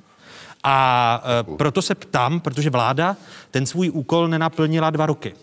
A teď najednou před volbami uh, příští týden ve středu Bezpečnostní rada státu hodlá probírat těch deset jmen. No, tak počkáme a uvidíme, co nám pošlou. A podle vás to je vhodné? Já zatím ještě... nemám k tomu žádné informace. Ne, Vy sám říkáte, pane rektore, že to má probírat Bezpečnostní rada státu, ano, čili podle vás podle vašich informací, které máte k dispozici, tak v tuto chvíli ten návrh ve sněmovně je či není? Ještě není. Není, no ale, tak proto to já jako předseda klubu o tom nevím, že tam není. Zněla, ne? To je logické přece. Počkejte, ale no. otázka zněla, když budete poslouchat? Ano, Zorně, Jestli je vhodné, když dva roky vláda nenominovala žádné kandidáty do toho orgánu, teď před volbami, když jste tady říkal, jak jsou důležité Jasně. ty zákony a podobně, schvalovat tak klíčový orgán, který a jeho nominanty, kteří budou moct dohlížet eh, do živých svazků? Já vám na to neumím v tuto chvíli odpovědět, protože nemám k této záležitosti žádnou informaci. Pro mě jsou priority zákony, které leží ve sněmovně. Není Jak pro vás vládní, prioritou? tak poslanecké. Není-li to ve sněmovně, nominace neexistuje.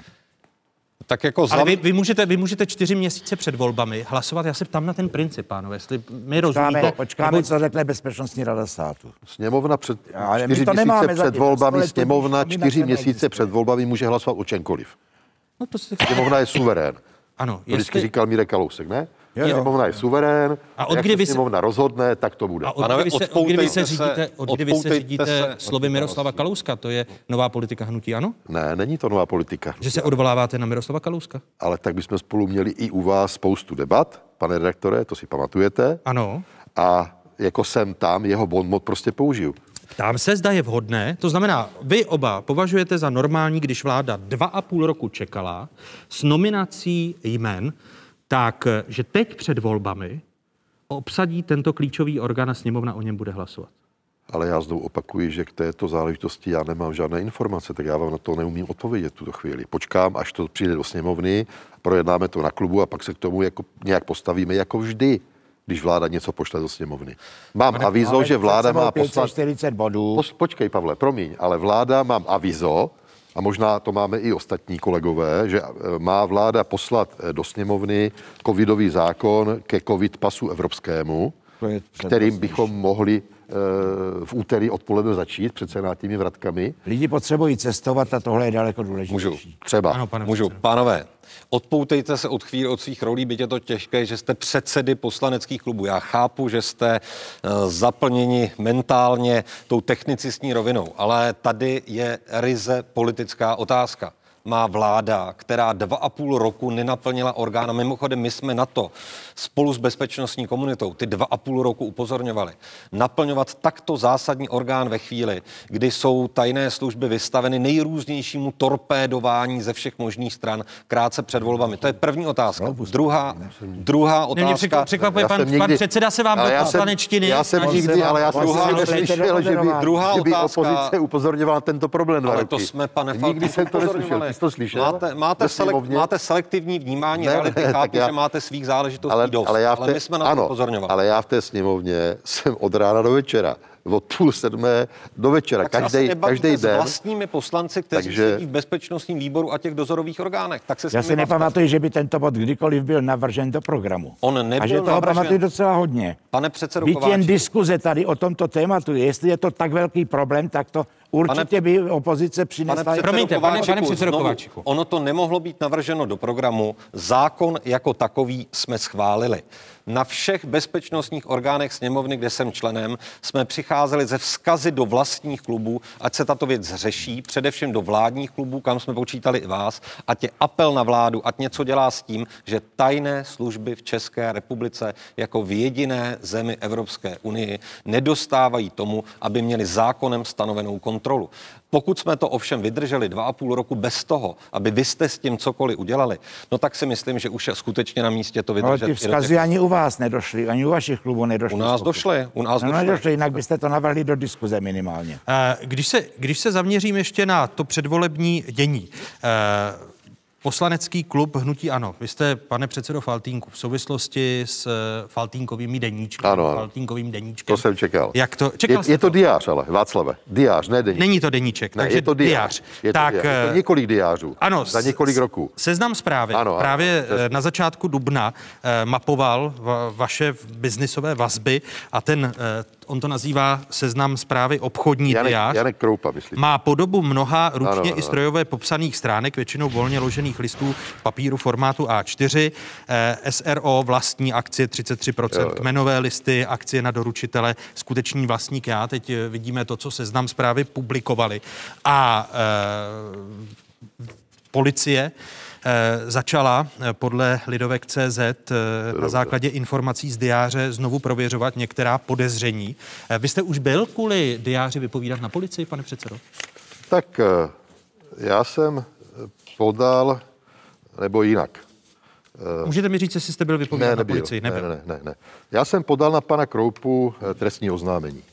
Protože podle mého názoru eh, pan Kroupa páchá trestný čin, kdy zveřejňuje mně ukradené osobní záznamy, osobní diáře, kdy někdo, a v tuto chvíli neříkám kdo, mě několik let fotil mé diáře a poznámky v nich, moje osobní poznámky, a pak se to nějakým způsobem dostalo k panu kolegovi Jankovi Kroupovi.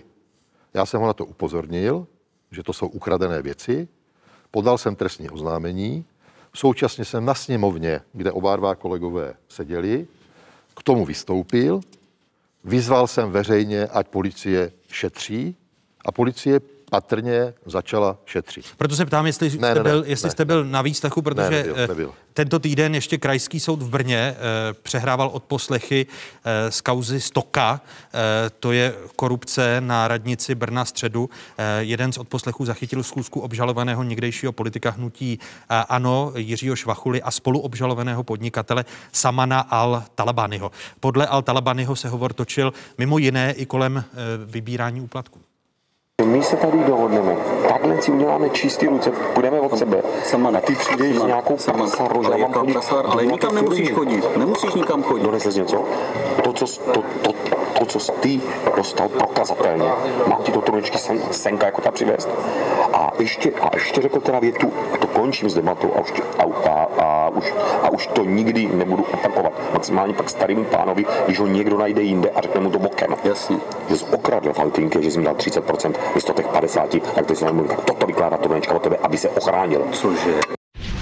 Vy jste odmítl ta slova o krádání faltínků. Nicméně po všech těch kauzách, ať to jsou tedy ty, ty diáře... Eh, Omlouvám se, Ano. Václave. Dovolte mi jednu větu. Víte, kdo to je ten člověk, co tam hovoří, ten El Tabány, nebo jak se jmenuje? Víte, kdo to je? To není podstatné. Ne, to je podstatné. Ne, to je podstatné. Ať to ví veřejnost. To je pravomocně, trestně odsouzený lhář za křivou výpověď, zločinec, pravomocně odsouzený. A tento člověk vykládá tyto nesmysly. Podívejte, pravomocně odsouzený lhář. To je potřeba říct, aby to zaznělo. Ale sou, soudem odsouzený lhář je prezident republiky. eh, Pravomocně se- odsouzený. Ano, stejně tak prezident, odsouzený. prezident republiky, eh, Jo. který se měl na základě soudů omlouvat eh, tu Ivanu Brezinovi a podobně. Eh, Mně jde o to, o vaše důsledky, které jste chtěl vyvodit Ano. eh, z těch diářů, což jste říkal před třemi měsíci. Řekněte mi, co v těch diářích je teda problém podle vás. Ne, Můžete jsem- mě to říct? Ne. Že někdo, že politik teoreticky plánuje založení nějaké vlastní firmy? Vy jste na což základě, je samozřejmě nesmysl. Na základě a pan Kroupa, pan Kroupa lže a vymýšlí Pane- si pane předsedo, a staví příběhy. Když, když si ofotíte můj diář, nebo já váš, tak já z toho udělám milion příběhů. Jako. Ne, v mém- pospojuju lidi. mém- A já si píšu do diáře Pane předsedo, v mém od diáři... začátku, Promiňte. já si píšu schůzky, jméno, téma a tohle mě někdo ofotil za pět let a prodal to panu Kroupovi. Pane předsedo. A on z toho vytváří prostě tyto věci. Chci Tak ať to zeptat. policie vyšetří. Chci se vás zeptat na důsledky. Vy jste, vy jste říkal, že po všech těch kauzách, ať je to brněnská stoka... Eh, Ale to které- není jenom brněnská stoka, to je Čapí hnízdo, to je střed zájmu, to je mýto, říkal, Václave, že to je nemá- mýto. promiňte, předsedo, že si, ne- jak jste mě griloval tady za mýto. Že A jak to nemáte- dopadlo? Že nemáte... Řekl to někdo v televizi, že policie uzavřela kauzu mýto u Faltínka, že se nic nestalo? Řekl to někdo v české televizi? Pane předsedo. Nikdy. Pane předsedo. A ani se to nestane. Vy, vy, jste, vy jste říkal, že se právě, eh, že vás tyto kauzy odrazí Ano, od toho, máte pravdu, abyste, jsem otrávenej. abyste zpětně... eh, Jsem otrávený. Budete kandidovat a budete... Nevím v tuto chvíli. Jsem otrávený, chci se o tom pobavit s předsedou našeho hnutí, jestli vůbec má smysl, abych kandidoval, protože ten hon, nechci už jmenovat pana Kroupu, protože slyšel jsem výborný rozhovor starosti Prahy 8 za ODS, pana Krause, mám pocit se jmenoval, když se vyjadřoval k té kauze, kdy pan Kroupa nějakého jeho kolegu Slobodníka nebo Svobodníka dehonestoval, došlo to až na policii, až k soudu a pak soud řekl, že to je celý nesmysl. Takže pan Kroupa, teď pan Kroupa nám dostal do vězení paní Jourovou, nespomínáte pane- si? pane předsedo. a my všichni jsme zaplatili 4 miliony korun.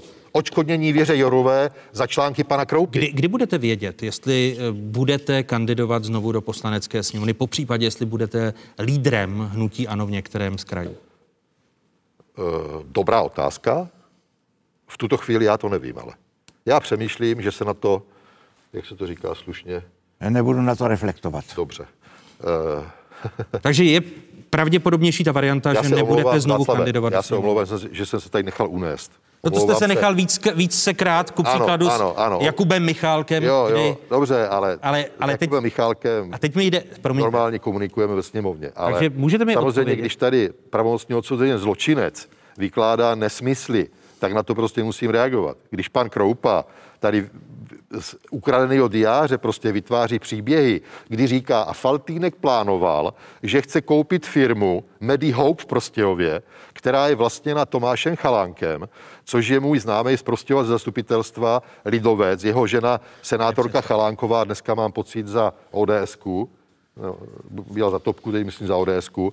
No tak ať se zeptá pan Kroupa jich, jestli Faltýnek někdy chtěl koupit jejich firmu. No úplně nesmysl. Jde mi o to, jestli je teď pravděpodobnější verze, že skončíte s vysokou politikou. Uh, Po těchto, po já tomto to funkčním období s ním. Omlouvám se, Václav, já to v tuto chvíli nevím. A kdy to, kdy to tady budete vědět, když... Až se poradím s vedením hnutí, až se poradím s klubem, až se poradím v rodině, se svýma dětma, protože aby můj syn kvůli mně dostával vyhružný maily smrti, to, to, to si myslím, že jste, není to, jste dobře. se, jako. to jste se za těch několik Jo. měsíců neporadil, takže zatím se nekloníte k variantě, zda budete lídrem hnutí. A co byste ANO. mě doporučoval, Václave? To není na Moravcovi. mě to není na Ale vy Moravcovi. jste doktor. Na, ne, to není, já nejsem doktor. Uh, můžete Ale říkají vám, odpovědět? pane doktore, všichni tady. No, protože tady nejsme na akademické půdě, takže no. nechme tituly stranou. Ale kdybyste mi měl A odpovědět vy v na mé tu situaci byste se vzdal a podlehl tady tomuto tlaku, když vám někdo ukradne diář, ofotí ho, Takže se přikláníte k variantě spíše kandidovat. Já to já nejsem rozhodnutý. Nejsem rozhodnutý. A kdy padne to rozhodnutí? Ne, to nechte na mě. Já se jenom ptám. Já to nevím. rozhodnutí. Nevíte? No já to nevím. Musíte se poradit ku příkladu ve, ve středních No. Čechách už hnutí ANO zveřejnilo lídra, kterým bude Andrej Babiš. Eh, Ale to je na výboru. Přečtěte si jeho reakci, prosím vás pěkně. Ne? Výbor hnutí má konečné slovo. To jsou všichni krajští předsedové a předsednictvo dohromady. A k jemu, k tomuto výboru vy řeknete, kdy budete kandidovat. A zda bude Ano, kandidovat. ano, ano, ano. Já jsem dneska řadovým členem hnutí, to víte. Ano. Tak. Tak, eh, takže zatím nejste rozhodnut, zda ne. po všech těch eh, skandálech budete kandidovat. A to jsou skandály podle vás? No, když to vymyslí pan Kroupa? To nevymyslí pan Kroupa. Pan Kroupa ve veřejném zájmu asi no. zveřejnil uh, nějaké Ano, dokumenty. Ukradené, doku, se- ukradené se- moje ofocené diáře, zveřejnil pan Kroupa. Je-li tak to je. veřejný zájem, tak proč by nezveřejnil novinář? No tak ať si přečte trestní zákonník, nebo vy taky, když jste doktor. No o tom, o tom rozhoduje, o tom rozhoduje eh, nezávislý soud. Eh, Přesně tak. Chtěl jsem, chtěl jsem se Přesně zeptat, tak. Když si vente, jak to bylo Chtěl s Čapím se- hnízdem.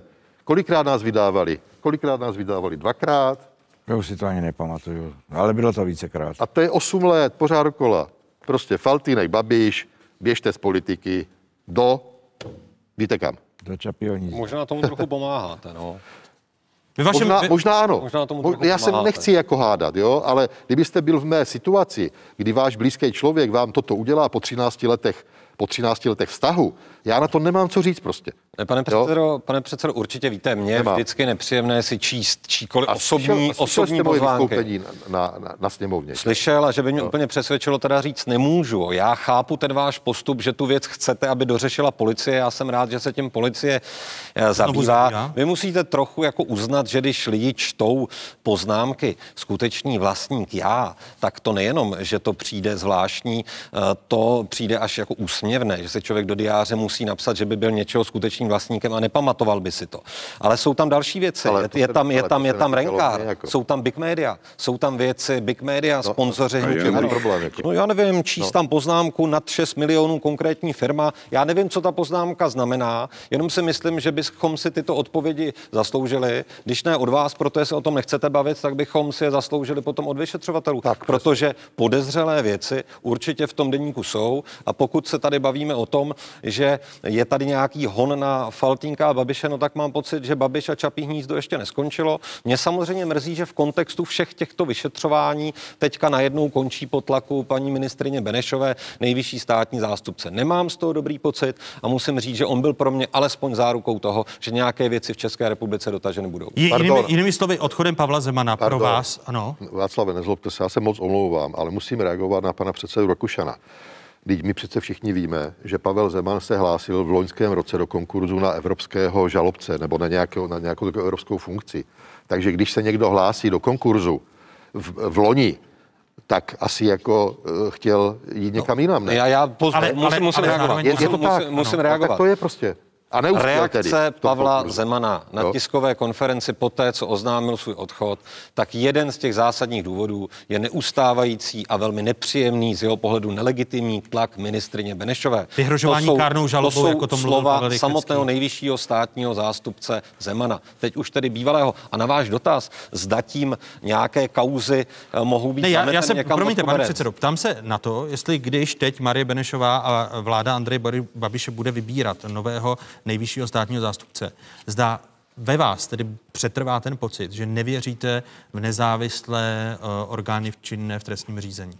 Jestliže Pavel Zeman odchází a, a tato vláda bude vybírat jeho nástupce. Já doufám, že na státním zastupitelství jsou odvážní profesionálové, kteří se nenechají zastrašit a že i nástupce Pavla Zemana bude ochoten řešit kauzy, které se bohužel přímo týkají politiků. Za to my nemůžeme.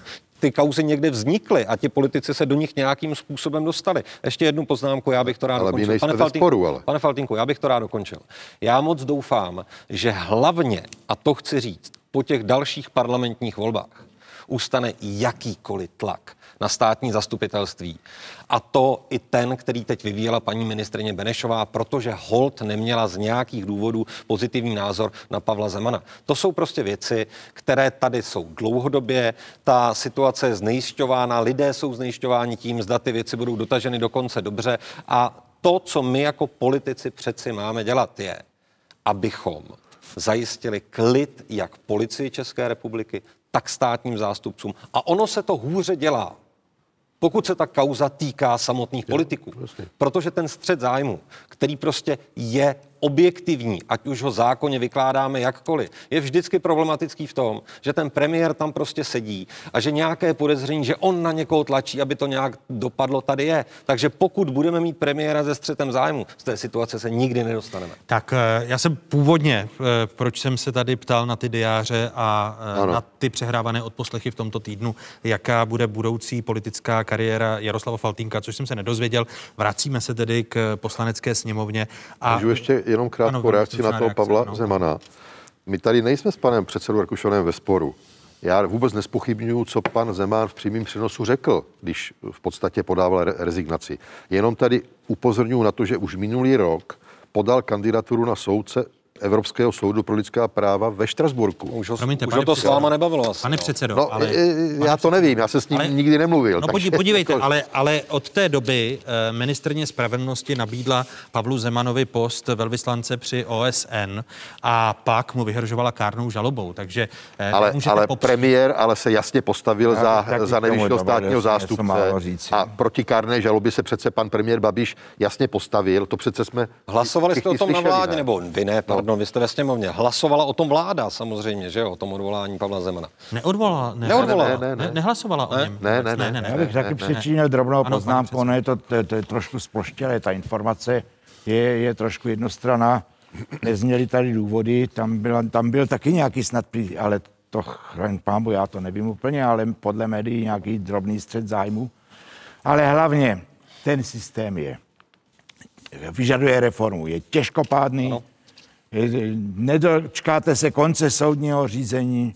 Jako, myslím si, že celý ten eh, systém státních zástupců a soudů je třeba velmi rychle a velmi kvalitně reformovat, protože tam je ten problém, kdy lidi jsou za této vlády udělalo? ale ani za těch předchozích, Ano, to jako pardon. ale tahle není- to slibovala. Eh, to není, to není eh, jaksi evergreen posledních let. Tady je základní problém, proč v řadě případů občané jsou nespokojeni s tou funkcí státu. Promiňte, ale pane, pane předsedo Kováčiku, eh, zase soudy a státní zastupitelství mají v rámci institucí, když vy jste členy poslanecké sněmovny, daleko větší důvěru, než má poslanecká sněmovna či senát, Ale než má vláda. se zeptat Takže lidí, kteří mají co dočinění se soudy, jak strašně dlouho to trvá, jak, jak je to těžkopádné. Prostě já eh, cítím eh, z řečí občanů, se kterými mluvím, že je třeba zásadní reformy. No, ale řešením není systému. tlak na Pavla Zemana. A řešením je eh, jak změna zákonů, tak změna i těch zvyklostí, které, kterými eh, dochází k výběru a jmenování kádru v tomto směru.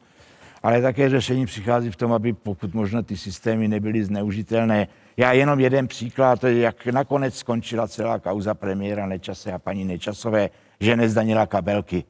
Jako a celá mašinérie, včetně mediální, se tím zabývala řadu měsíců a stokrát nic a hora porodila myš. Tak to je ten výsledek. to znamená, že neplacení daní To je to. považujete za, ho, Ne, tam to za normální. Ne, to, považujete vůbec ne, to zase mě normální. chytáte za špatný konec toho No ne, tak slova. říkáte, že hora Já porodila říkám, myš, takže neplacení myš, daní ano. je myš. To, pro proč na ně e, celé, celá ta mašinerie byla uvalena, přece nakonec šlo dostracena a zůstaly pouze ty kabelky. Eh, Vrátím-li se k eh, programu nadcházející řádné sněmovní schůze, když jsme se bavili o dvou mimořádních, 538 bodů. Eh, To je návrh programu nadcházející řádné sněmovní schůze. Poslanci budou mimo jiné přehlasovávat senátní veto poslanecké novely o veřejných zakázkách, podle níž by zpráva hmotných rezerv mohla nakupovat i určitou dobu po ukončení nouzového stavu ochranné prostředky proti koronaviru bez výběrového řízení. Na počtvrté by poslanecká sněmovna měla schvalovat návrh nového stavebního zákona. Na schválení čeká také sporná předloha nazývaná Lex Dukovany, eh, kterou chce část opozice zakotvit bezpečnostní pojistky k výstavbě nového bloku jaderné elektrárny mířící proti ruským a čínským firmám. Dále uzákonění nejméně pěti týdenní dovolené pro všechny zaměstnance či zavedení takzvaného klouzavého mandátu, o kterém mluvil už Jaroslav Faltýnek. Dále lepší dostupnost léčebného konopí či přeměna kojeneckých ústavů. Vy jste se dohodli už mezi sebou jako lídři, eh, ať už poslaneckých klubů nebo politických hnutí a stran, eh, kolik z těch 538 bodů můžete ještě do voleb protlačit, pane předsedo Kováčiku? Tak eh, já musím říci, že za celou tu dobu, co jsem v poslanecké sněmovně, nepamatuji, že by v některém volebním období bylo více mimořádných schůzí než řádných. Až tady v tomto. To za prvé. Za druhé... 40 řádných, 63 mimořádných. Tak. Za druhé, eh, zůstávaly nám nějaké nedodělky v každém volebním období. Ten počet se zvyšoval, minule jich bylo nějak do 300, teď už jich je více než 500 a obávám se, že až na pár, možná některá z těch témat, eh, o kterých jste mluvil, některá nebudou doprojednána. Prostě jestli někdo nechce, aby stáli Dukovany, tak bude dělat všechno pro to, aby nestáli. Jestli někdo nechce, aby byl klouzavý mandát, bude dělat všechno pro to, aby nebyl klouzavý mandát. Promiňte, mě, A když mi odpovíte stručně, Já vám výstižně na tu otázku, z těch 538 bodů, jestli existuje podle vás schoda které je možné projednat a kolik z těch 538 to je možné dotáhnout a kterých věcí se to týká? Budou to jednotlivé zákony, budou to, my třeba chceme, aby to bylo těch pět týdnů dovolené konečně, to je jedna z našich podmínek. Eh, My chceme, aby bylo doprojednáno, eh, doprojednána zvýšená ochrana vody, která je tam taky a o kterých tady řeč nebyla. My chceme ale, aby byly doprojednány Dukovany, protože je poslední jaksi zvonění časově na to, aby se vypsala, eh, vypsal ten tender, aby se začali projektovat a stavět. Je třeba, aby prostě za několik desítek let, kdy skončí dosavadní zdroje, tak aby Česká republika byla na dovozu nezávislá, ale ono ani nebude odkud dovážet, to znamená, tady ta soběstačnost v energetice je důležitá a není cestou, pane eh, doktore, není cestou vozit ruský plyn přes Německo a s uhlíkovou stopou výraznou jej spalovat v českých elektrárnách. To vůbec ne. A tolik větru nám tady zase taky nevane, aby jsme to všechno stihli přes větrné elektrárny. A co se týká vodních zdrojů, ty jsou u nás taky velmi omezené a tam, kde bylo možné... Takže pro KSČM, když to zestručním, Lex Dukovany, pěti eh, týdenní dovolená pro všechny. Vodní zákon, respektive zvýšená ochrana vody, to je pro nás prioritní. Eh, Pro hnutí ano, pane předsedo Faltínku. Ano. Pro vládu. No tak vy jste říkal, že za vládu mluvit nemůžete od premiéra, nemáte No informace já, a teď pro tady jsou vládu. vládní zase. návrhy a Aha. potom řeknu i k těm poslaneckým. Čili Ano. pro nás je absolutní priorita stavební zákon, ano. který blokuje vlastně opozice, respektive ne celá, ale, ale koalice Pirátů a Stanu a koalice Spolu. Tam jsme se dohodli nějak, že snad bychom mohli ve třetím čtení to zvládnout tuhle středu, samozřejmě s tím, že Senát určitě to vrátí zpátky a jestli to stihne do konce volebního období, já to v tuto chvíli nevím. Opozice bude dělat všechno pro to, aby se to nestihlo, my budeme dělat všechno pro to, aby se to stihlo a uvidíme, jak to dopadne. Pak tam má ministr Havlíček důležité věci, jako jsou energetický zákon, který řeší energošmejdy, obnovitelné zdroje, elektronizace zdravotnictví, tam si myslím, že bude zhoda napříč, digitální daň, tam také je většinová zhoda, Eh, pak otázka zákona o myslivosti. My jsme trošku skeptičtí s Pavlem Kováčikem, místo předsedou zemědělského výboru, protože posledních x volebních období se nikdy nepodařilo novelu zákona o myslivosti dotáhnout do konce. My jsme si dali za cíl, že to zvládneme, ale uvidíme. Klouzavý mandát, to už je otázka eh, širšího spektra poslaneckého, oškodnění sterilizovaných žen, to, o tom jsem hovořil, to je zase priorita A pěti, Helenky Válkové. pětitýdenní dovolená pro pět- všechny zaměstnance na pěti, pro vás. na pěti týdnech my u nás v klubu jednoznačnou zhodu nemáme, že podpoříme tento návrh KSČM. A to byl jeden z důvodů, proč také vypověděli toleranční patent. Tu, ten to říkám naprosto, naprosto, naprosto otevřeně. Tak vy jste, vy jste mezi těmi zákony zmínil ten stavební. To jsem hovořil o, o třetích čteních. Ano. Pak jsou druhá čtení samozřejmě, senátní vratky a z těch druhých čteních hm, je tam otázka ještě na každém grémiu vlastně se otevírá a novela ústavy. Jo. Mm-hmm. Tam asi nenajdeme zhodu podle mě do konce volebního období eh, na eh, referendum a tyto záležitosti, protože eh, SPD má nějaký názor, my ho neakceptujeme tento názor a, a většina sněmovny samozřejmě. My nechceme mít referendum o vystoupení z EU, takže to jsou věci, které jsou tady dlouho, dlouho, ale věřím tomu, že i z opozici prostě najdeme aspoň pár věcí, které, kde si řekneme, a do těch prázdnin to prostě doražme, tyto zákony, které jsou důležitý pro občany České republiky, občanky, eh, kde by měly být nějaký ty Jo, když tak kolega Rakušan to určitě doplní, kde, Já- já kde zač- jsme schopni ano. v těch technických věcech prostě najít zhodu, aby jsme to prostě posunuli do Senátu. Eh, Začnu u toho stavebního zákona, k němuž se máte vrátit eh, ve středu. Eh, Opozici vadí hlavně plánovaný vznik nejvyššího stavebního úřadu a přesun agendy pod stát. Ministrně pro místní rozvoj Klára Dostálová tvrdí, že jen tak se podaří, cituji, povolovací řízení zrychlit. Poslanci k úpravě navrhli přibližně 80 pozměňovacích návrhů. Čistá státní stavební zpráva je o tom dodržování lhůt, možnost dílet úředníky a zajistit prostě ty lhuty předvídatelné. Tento balík je balík pozměňovacích návrhů k vládnímu návrhu stavebního zákona. Sněmovnou může projít zákon, který je zlobovaný. A pak je ta extrémní varianta, že projde zákon, který je blbý a je zlobovaný.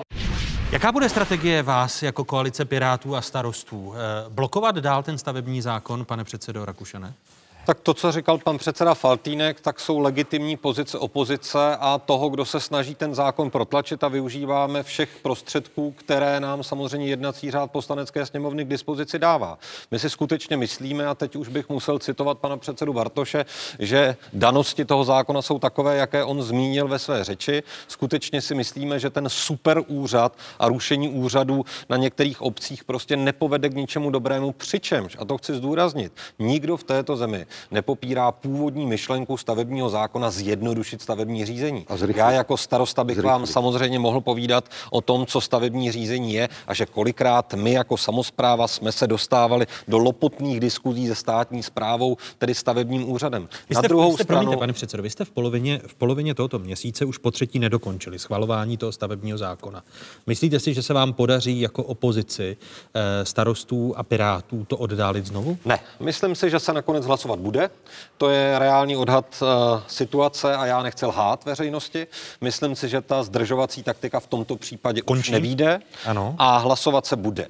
A v té chvíli my se samozřejmě pokoušíme normální klasickou parlamentní prací zachránit to, co se dá a prosadit co největší počet pozměňovacích návrhů, o kterých si myslíme, že tu hrůzu vládního návrhu stavebního zákona budou schopny alespoň nějakým způsobem napravit. Považuji ale za nešťastné celý ten proces a už asi na to není čas vzniku stavebního zákona, kdy skutečně to bylo nedostatečně komunikováno s těmi, kterých se to týká. Svaz měst a obcí, Združení místních samozpráv. Paní ministrině může mnohokrát říkat, na čem všem nalezla koncenzus s panem Luklem a podobně. Nicméně k té diskuzi došlo až v té poslední fázi a ve tvorbě pozměňovacích návrhů jako takových, ne při formulaci toho zákona jako celku. Takže se směřujete s tím, takže se směřujete s tím, že tato poslanecká sněmovna, respektive Senát, stihne ještě nový stavební zákon podepsaný prezidentem republiky eh, v tomto funkčním období sněmovny. Senát nám to stoprocentně vrátí, to už víme teď. Senátoři samozřejmě nás napříč politickým spektrem ze Senátu vybízejí, abychom samozřejmě se pokusili udělat maximum pro to, aby Senát vlastně v tomto volebním období sněmovny se tímto zákonem vůbec nemusel zabývat. Stane se tak, přijde to do Senátu, přijde to zpátky, uvidíme, jak se potom naplní nějaké lhuty. Každopádně senátoři jistě budou tomu zákonu věnovat mnoho a mnoho času a na nové vládě bohužel bude těsně po jejím nástupu, aby se skutečně z grupu začala zabývat nějakou novelizací stavebního zákona. Je to špatný výsledek, protože tady mohla být ta schoda mnohem jednoznačnější. Uh, pane předsedo Kováčiku. Jenom krátká glosář. To téma, co pamatuji, tak je tématem, kdy ke konci volebního období se finišovalo se stavebním zákonem a říkalo se, na začátku příštího pardon, volebního období je třeba co nejdříve a je to to samé teďka. Já věřím tomu, že se poda, pardon, podaří ve sněmovně schválit stavební zákon. Byť má řadu, řadu problematických míst a nedostatků, jak tvrdí naši odborníci, ale jednou je zapotřebí, aby celá ta, celé to martyrium skončilo. A je třeba, aby ten, nakonec si celý ten systém se nějakým způsobem nastaví. Eh, já mám trošku otázku nad tím ústředním orgánem. Jistě. Eh, nicméně... Tím nejvyšším stavebním úřadem. Tak, tak, tak. Protože to je další úřad, jako to mám vždycky ostražitost nějakou po zkušenostech tak, eh, z nedávno minulého období. Takže prosím, ale jako nám ten stavební zákon zabral toho legislativního času už tolik, že buď je tam tolik pozměňovacích návrhů, proto máme-li sílu opozice, teďka myslím, to vrátit někam zpátky, tak to udělejme, ale už to řízněme, už to, ne, už to neobstruujeme. A vy jste schopni se dohodnout na těch... Uh, u nás je, větši, u nás je většinová podpora. Návrhů, ano. Já předpokládám, že ano, nicméně jenom krátkou poznámku k tomu legislativnímu procesu. Vzhledem k tomu, že to je tak složitá norma, týká se vlastně všech občanů České republiky, každý něco staví, ano. jo, prostě eh, a ta snaha vlády byla, eh, konkrétně Kláry Dostálové, pokusit se prostě ten zákon navrhnout tak, aby urychlil to stavební řízení, protože my jsme, já nevím, kolikátí na světě z hlediska té doby, to je první motivace. Druhá, aby úředníci měli nějaké závazné termíny, pod nějakou sankcí, aby prostě byli nuceni ze zákona prostě splnit ty termíny, které mají v tom zákoně. A e, ještě reakce na pana předsedu Rakušana. E, my jsme víceméně udělali dohodu s opozicí v tom smyslu, že jsme přece prodloužili lhůty. Na to. Já teďka nehovořím o, tom, o té přípravě hmm. toho zákona, o té debatě s panem Lukem a s dalšími, protože třeba primátor Prahy, eh, pan Hříb je proti, ale náměstek investiční, pan Hlaváček, mám pocit se jmenuje, ten je pro, ten podporuje. Jo? Protože třeba u Prahy, v Praze končí nějaké eh, metropolitní plán a pokud nepřijmeme stavební zákon, tak, tak může vzniknout v Praze vlastně situace, kdy nebude mít podle čeho stavět. Takže ta debata byla věnována vlastně všem těm oblastem. Já jsem u té debaty nebyl. Já, Já je, jen, nejsem pane, odborník. pane jenom, jenom, pro, jenom pro, pro úplnost fakta jsou taková, že paní ministrně eh, Dostálová i při poslední novele stavebního zákona eh, argumentovala tím, jak dlouho stava, trvá stavební řízení a podobně. A ta novela měla zrychlit stavební řízení a nakonec prodloužila. Takže to, že paní ministrně něco říká a kolikátí jsme to, to, v, v rámci těch různých já, já ale na tohle přeci musím reagovat. My se dostáváme do dilematu, které by vůbec nemělo při kvalitní zákonodárné práci být. Buď schválíme nějaký zákon, aby tady nebyl chaos, i když víme, že ten zákon není dobrý.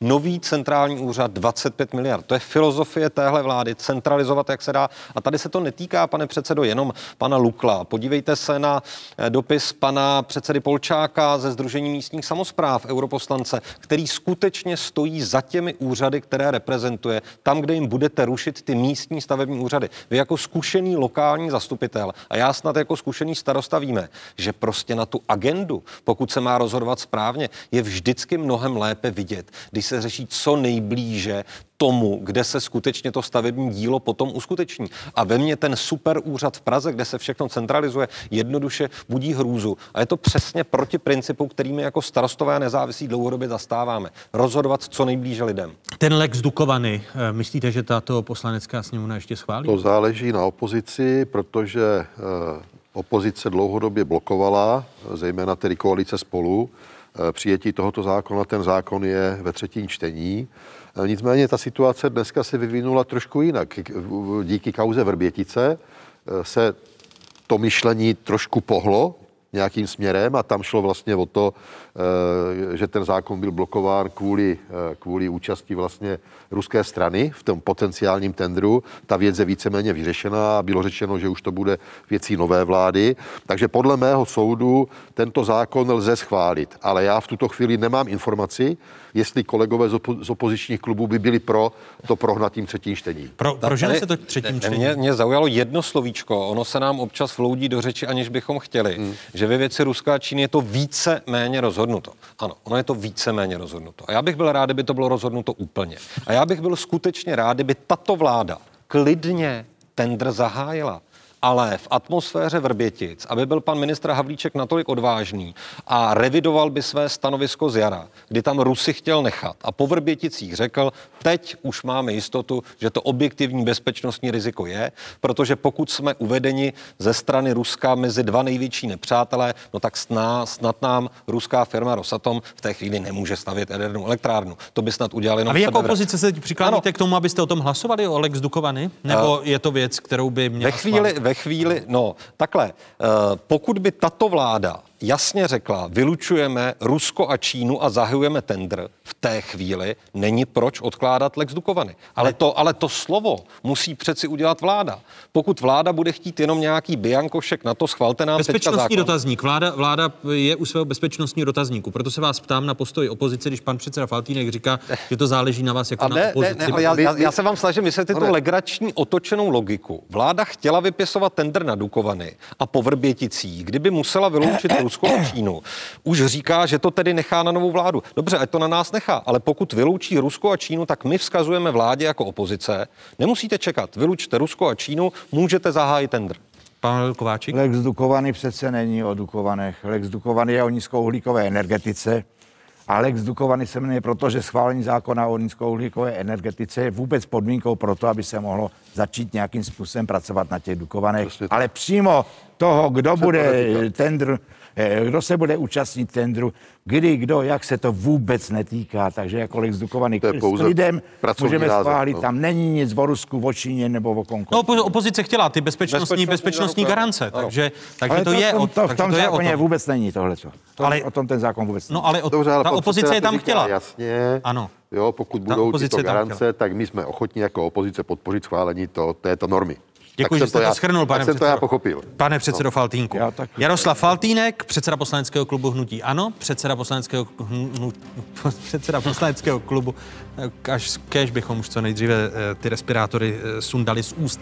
Předseda poslaneckého klubu KSČM, Pavel Kováčik, děkuji vám. Děkuji, přeji hezkou Také děkuji. A děkuji Vítu Rakušanovi, předsedovi Hnutí starostové a nezávislí. Díky. Hezkou neděli, díky za pozvání. Vám děkuji za tuto zajímavou debatu. Další nabídneme příští týden v neděli. Připomínám, že jsme na internetových stránkách České televize. Známá adresa www.ceskatelevize.cz a pokud možno hezký zbytek neděle ve společnosti ČT.